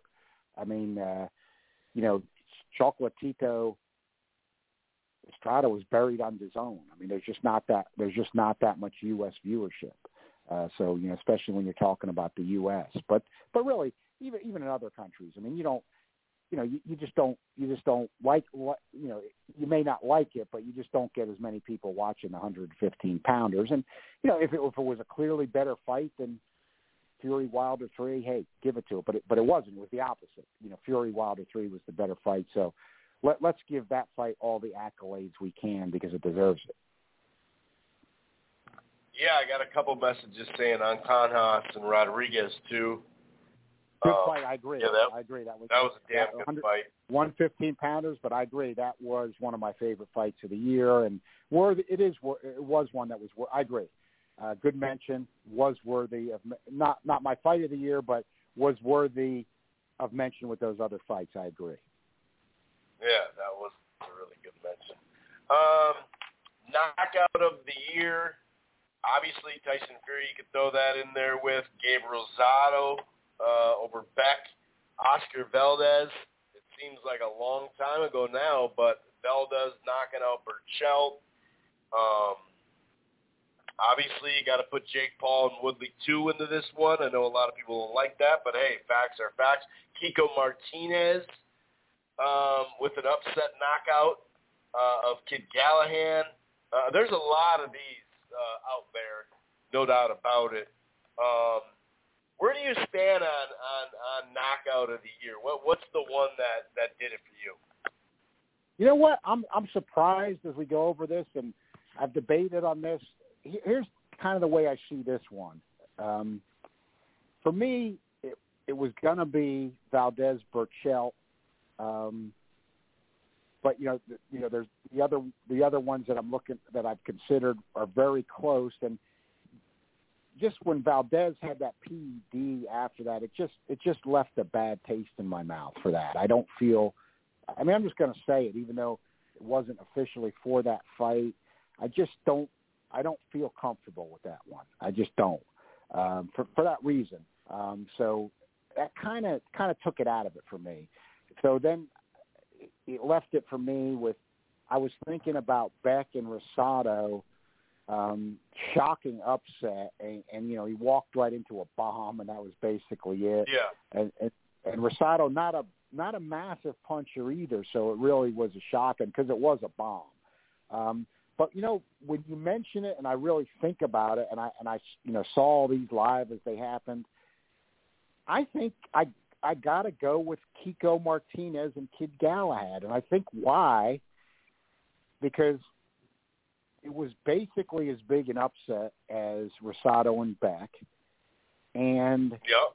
but what you had that I don't think I've ever seen in boxing and I thought it, right right at the moment it happened was, you know, first of all, shocking upset, and then, you know, Mar- the first time Martinez dropped Galahad, it was with a complete bomb, about with one shot, and it came out of nowhere. Came completely out of nowhere. I thought that Yeah. fight was done. Galahad was just Yes. dominating the fight, looked completely done. So that was dramatic. And then what I'd never seen in all my time watching boxing was so they come out for the next round and Martinez doesn't jump on him with a flurry, but he lands another perfectly timed but one punch Yeah, bomb. right. This time That's a good point. Yeah, that is a good point. Yeah, because usually and- you're so you know you're so about it that you're just you know flurrying on somebody. Right. You're like, I got to get him now. Yeah, that's a good point. I didn't think about Yeah. it like that. That is a very good point.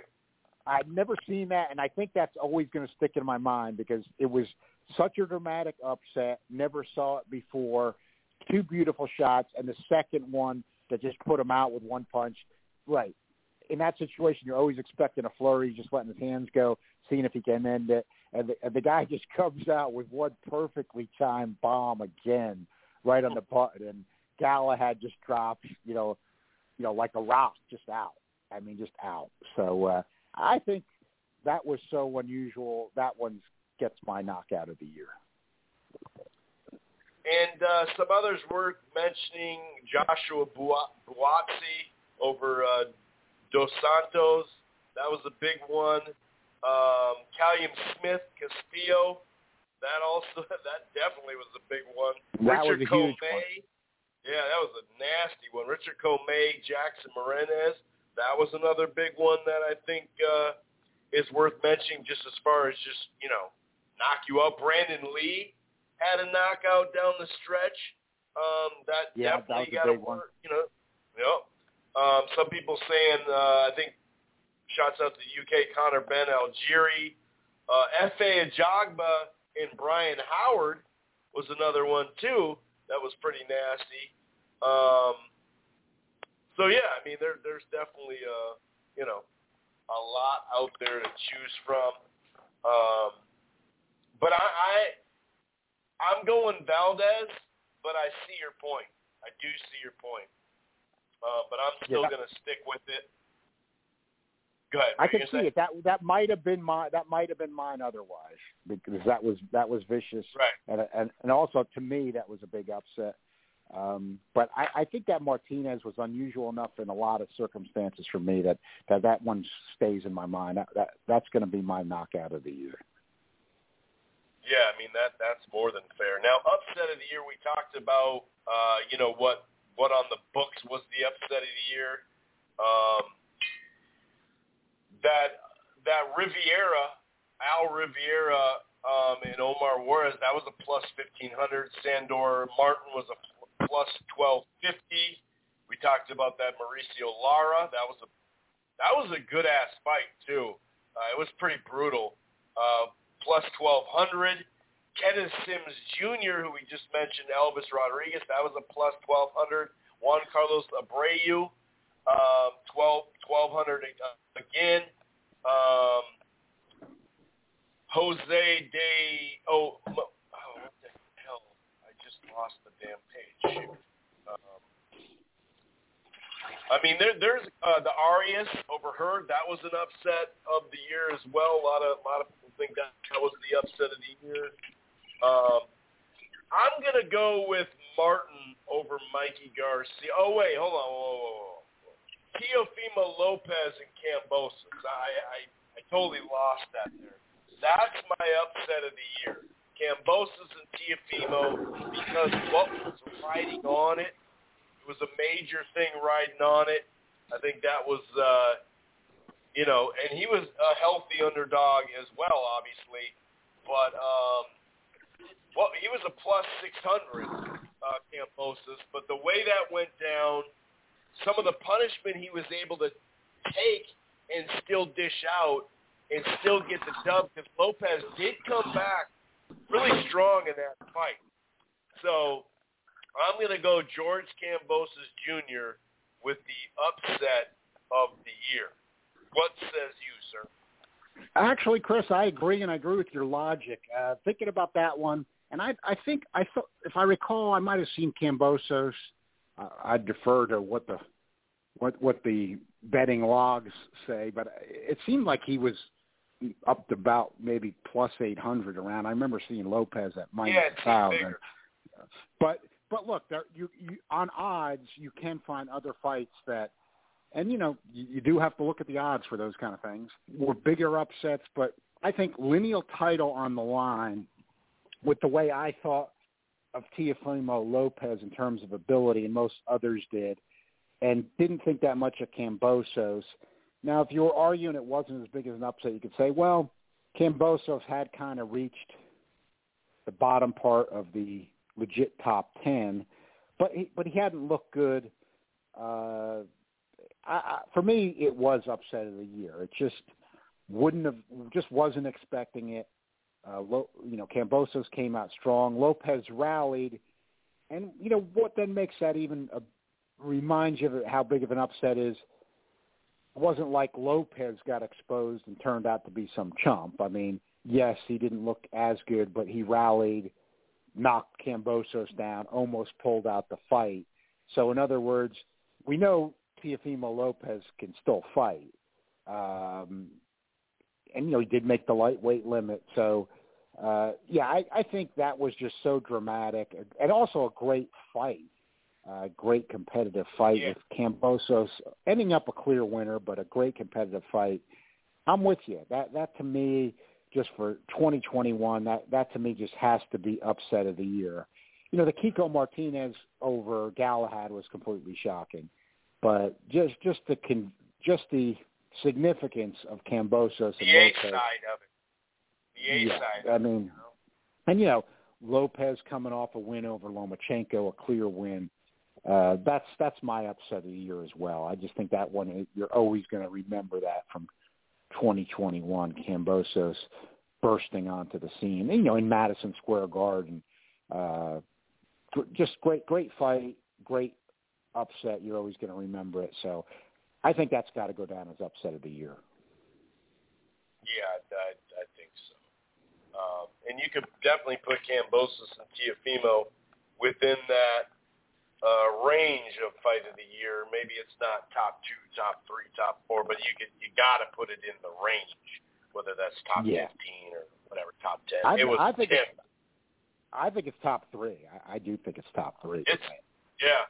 I just felt like I had to re-mention it. I'm not sure if I mentioned it. Uh, I just I'm, I was realizing I don't know if I mentioned it during that time frame we were talking about fights of the year. So, yeah, I think we did. I think we did. I think you must have.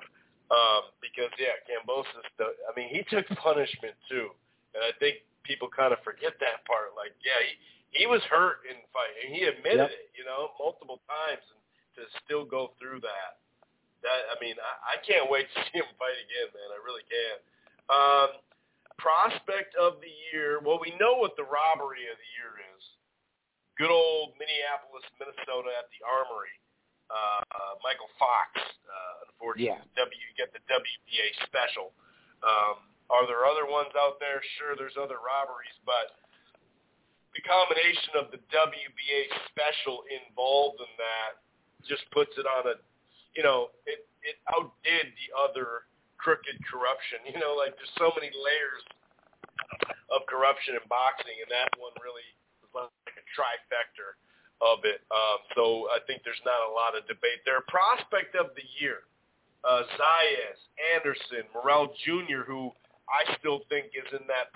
Get he's a contender now, maybe, but he, you know, you could have said at the beginning of the year he's a prospect. Conor Benn, people are mentioning. Um, you can mention some other ones as well. Where you at with the prospect of the year? And I'm always, it's always kind of a strange one for me because I don't, although uh, two of these guys here fit into that, you know, under 10 or 15 fights and they're knocking people out. Um, sometimes when it's guys that you're like, who the hell is this guy? Yeah, he's knocking these guys out, but he hasn't fought anyone yet. I can't just say because he's doing it, it's a prospect of the year. I've been known to give a guy who is about to be in a championship fight the prospect of the year because at the beginning of the year he was a prospect. He turned himself into a contender. And so I kind of, at times, I've done that in the past, John, where if you created a contender, if you create, like if you put yourself in contender range fully, to me, that means more as a prospect to contender top 10, or if you did get a trinket or whatever the hell you did, rather than some dude who's just 7 and 0 looking good against guys that we're not going to ever know about. You know, so I'm always kind of all over the place in this uh, category, and I get a lot of pushback because I've literally named champions prospects of the year because at the beginning of the year he was a prospect. But um, where do you stand on prospect of the year, sir? Obviously, Boots too. I think I picked Boots last year, but you got to put, you know, Boots Ennis is in that range still, and he definitely became a full-fledged contender this year. Yeah, I find that hard to categorize too. The the rule I've always kind of used, and it doesn't always work perfectly for the reasons you've said, Chris. And I and I've always been one. I think the eye test and ratings does matter as well as who you've beaten in resume. A lot of people like to just go on resume only. I, I think it's got to be a combination of both. Why I'm saying that with prospect of the year is I'm actually someone who is in favor of if a guy really has looked that good, um, you know, put him in the legit top 10, you know, maybe at the bottom rather than say, well, he hasn't, you know, he hasn't beaten somebody in the top 10 or at the, uh, the upper half of the top 10 yet. You know, not every time, but if, if somebody looks that good. So in those situations, it could be somebody maybe who was a prospect in the top 10. But I, I kind of find the rule for me that I've always kind of applied is, you know, prospect is really somebody who hasn't entered the legit top ten yet, but I but I can see the way you look at it, and for the reasons I'm saying, like a a guy, a David Morrell, obviously hasn't had many fights. He's already in the legit 168 top ten. Um, but again, like that to me goes to too many weight divisions. Not that Morrell's not good, so I could see where you could say, well, maybe Morrell should be prospect of the year. But I, I still even with all the weight classes, I, I tend to like to have it where somebody who hasn't entered the legit top 10 yet. So, you know, to me, then you're looking at guys like Jared Anderson, Zayas, Brandun Lee, I saw mentioned, and kind of then got me thinking. I mean, Lee really does still fit in that. He hasn't quite hit the legit top 10 yet. Um, yeah, that's so true. I think that's a pretty convincing case. Uh, I like Lee a lot. I I tend to think that he probably is the best prospect not entering the legit top ten yet. Because to me, guys like Morrell are already in there now, even though he hasn't had many fights. Ennis is in there. Um, you know, Zayas is not yet. I like. I am in the camp that likes Zayas a lot, uh, but you know, he's to me Lee Lee looks like he's a little more accomplished without being in the legit top ten yet to me. Um, then you got a guy like Berlanga who's not there yet, but you know, kind of has shown some flaws. Probably you know has dropped off. Uh, you know, so you're not you're not looking at him um, with with those other guys right now. Um, you know, I like Jared Anderson a lot. I like what he's showing. He, I wouldn't argue with anybody that picks somebody like Anderson. But uh, I, I like the I like the Brandun Lee mention. That that kind of for where he's at right now makes sense to me because I would say in in 2022 he he's a guy that's got the talent that he he should be able to move himself into the legit top 10. So I I, I like the I like the Brandun Lee, uh, but I certainly also like guys like Zayas and Anderson. And you know Conor Benn. Now you could argue really even though these are faded guys who don't bring any power, um, you know, you could you know you could say maybe maybe he should be considered, but you know, pe- he's kind of right. to me he doesn't make it yet, but you know, there's people that got him, you know, and, and their transnationals got him there now at ten. Uh, you know, my personal feelings are he shouldn't be there yet, but um, for me, you know, and I know these other guys haven't exactly faced guys like that yet either, but but there's something to me, you know, Conor Benn was was dropped. It's not that you can't have stumbles, but you know he, he got dropped earlier in his career by a, a guy with about a 500 record. Was in serious trouble. uh, dropped twice, and and he, you know, there, there's just to me it's sticking out. I mean, they're, they're not going to put this guy near anybody that can throw back, and you know, with any kind of authority, and and that's sticking out to me. I mean, it's just it's just a question mark. He doesn't have the amateur pedigree, so for me, even if he wasn't in the top legit top ten yet, I, I don't, I just don't see him as prospect of the year. And I test um, in six fights this year. I, I'm going Zayas. I, I, I'm, I'm, I thought he, you know, he faced some one-loss type guys. Uh, I, I wouldn't say there are some, you know, better uh, wins that you could say prospects had and stuff like that. But his activity and how dominant he was in that activity and and this is where the eye test comes in, like you said as well. It's not just resume; it is eye test. And for me, what he was doing in that ring and how that can translate here in the near future, I'm, I'm to go with him for my uh, prospect of the year. Um, Can't can't argue. He, look, he looks good. I, I like him. he looks freaking really good, man. I mean, this guy's got some talent on him.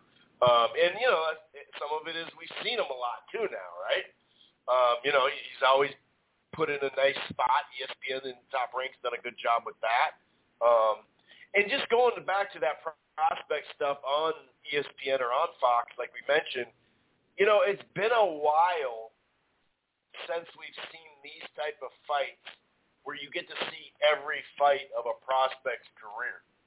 And that's, you know, before this last five years or whatever, you didn't really get to see that much. Yeah, Friday night fights from time to time. Um, but a lot of them were squash matches where it was that's like whatever, yeah, he's, he's going to blow him out, then he's going to try to get on ShoBox or whatever. Um, so I think that's part of the, you know, people are being overly critical, but then they didn't see Andre Ward in Fight Seven.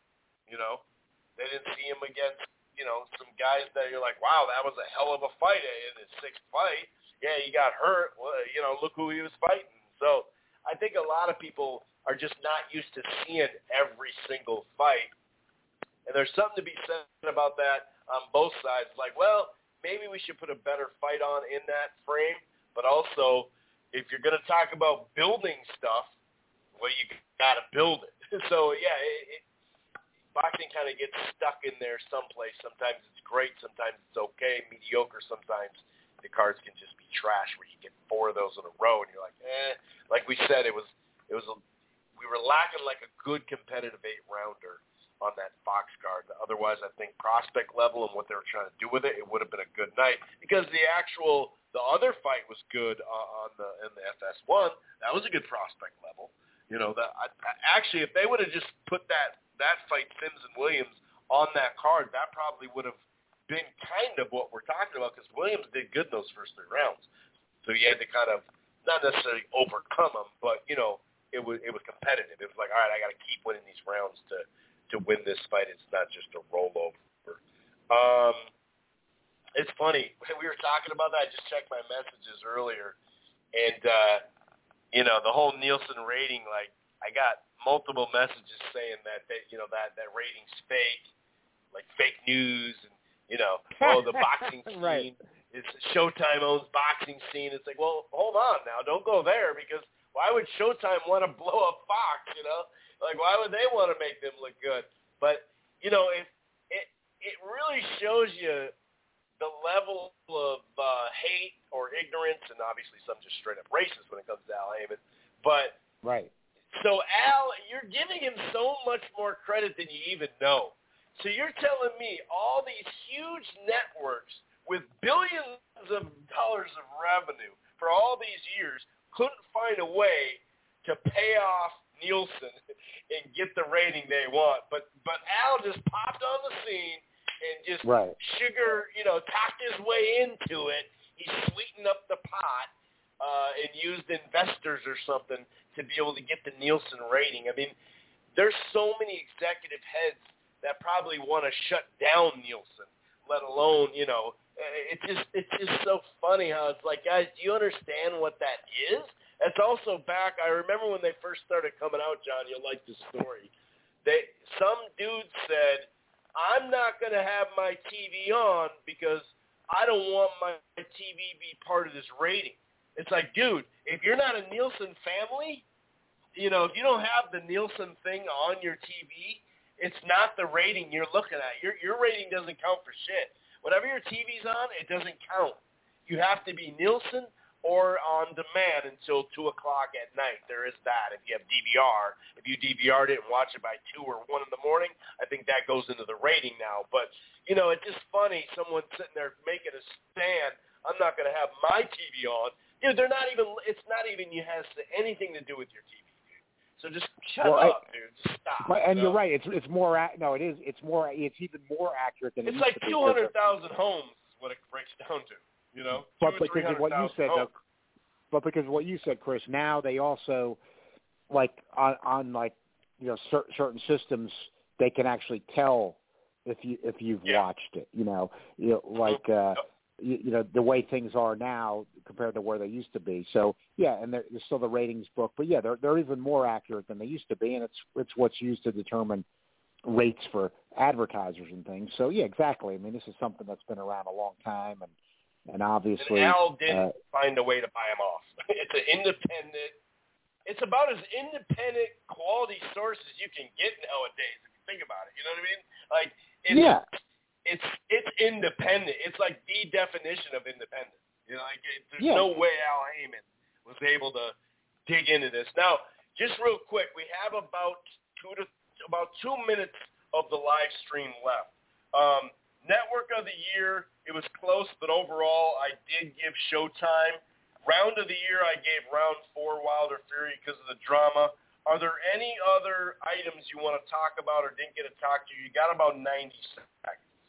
Two minutes. No, Chris, I think uh, in terms of the choices and everything, I covered everything I want to, except I would close in tough call. That Valdez thing bothers me a little bit, but uh, considering he trains Canelo, uh, the Valdez win over Berchelt and the Frank Sanchez big win over Jagba on a big spot, a big important spot, probably has to give Reynoso Trainer of the Year, I'd say. Oh yeah, good call, good call. Reynoso Trainer of the Year, very good call. I'm glad that you uh, mentioned that too. All right, well I appreciate you uh, stopping in. Um, you know, we can now talk. It's a day later uh, from the you know West Virginia Minnesota game. Um, did they talk about the Minnesota offensive line enough in that game? Jesus Christ! I mean, how many times are you gonna mention the damn offensive line in that game? I noticed that. It was like, all right, guys, we get it. They're big dudes. It was well, kind it was of a good night for that- it was a good night for Minnesota. Frankly, I got to even say as a West Virginia fan that West Virginia was lucky Minnesota didn't win that game thirty-five to six. Yeah.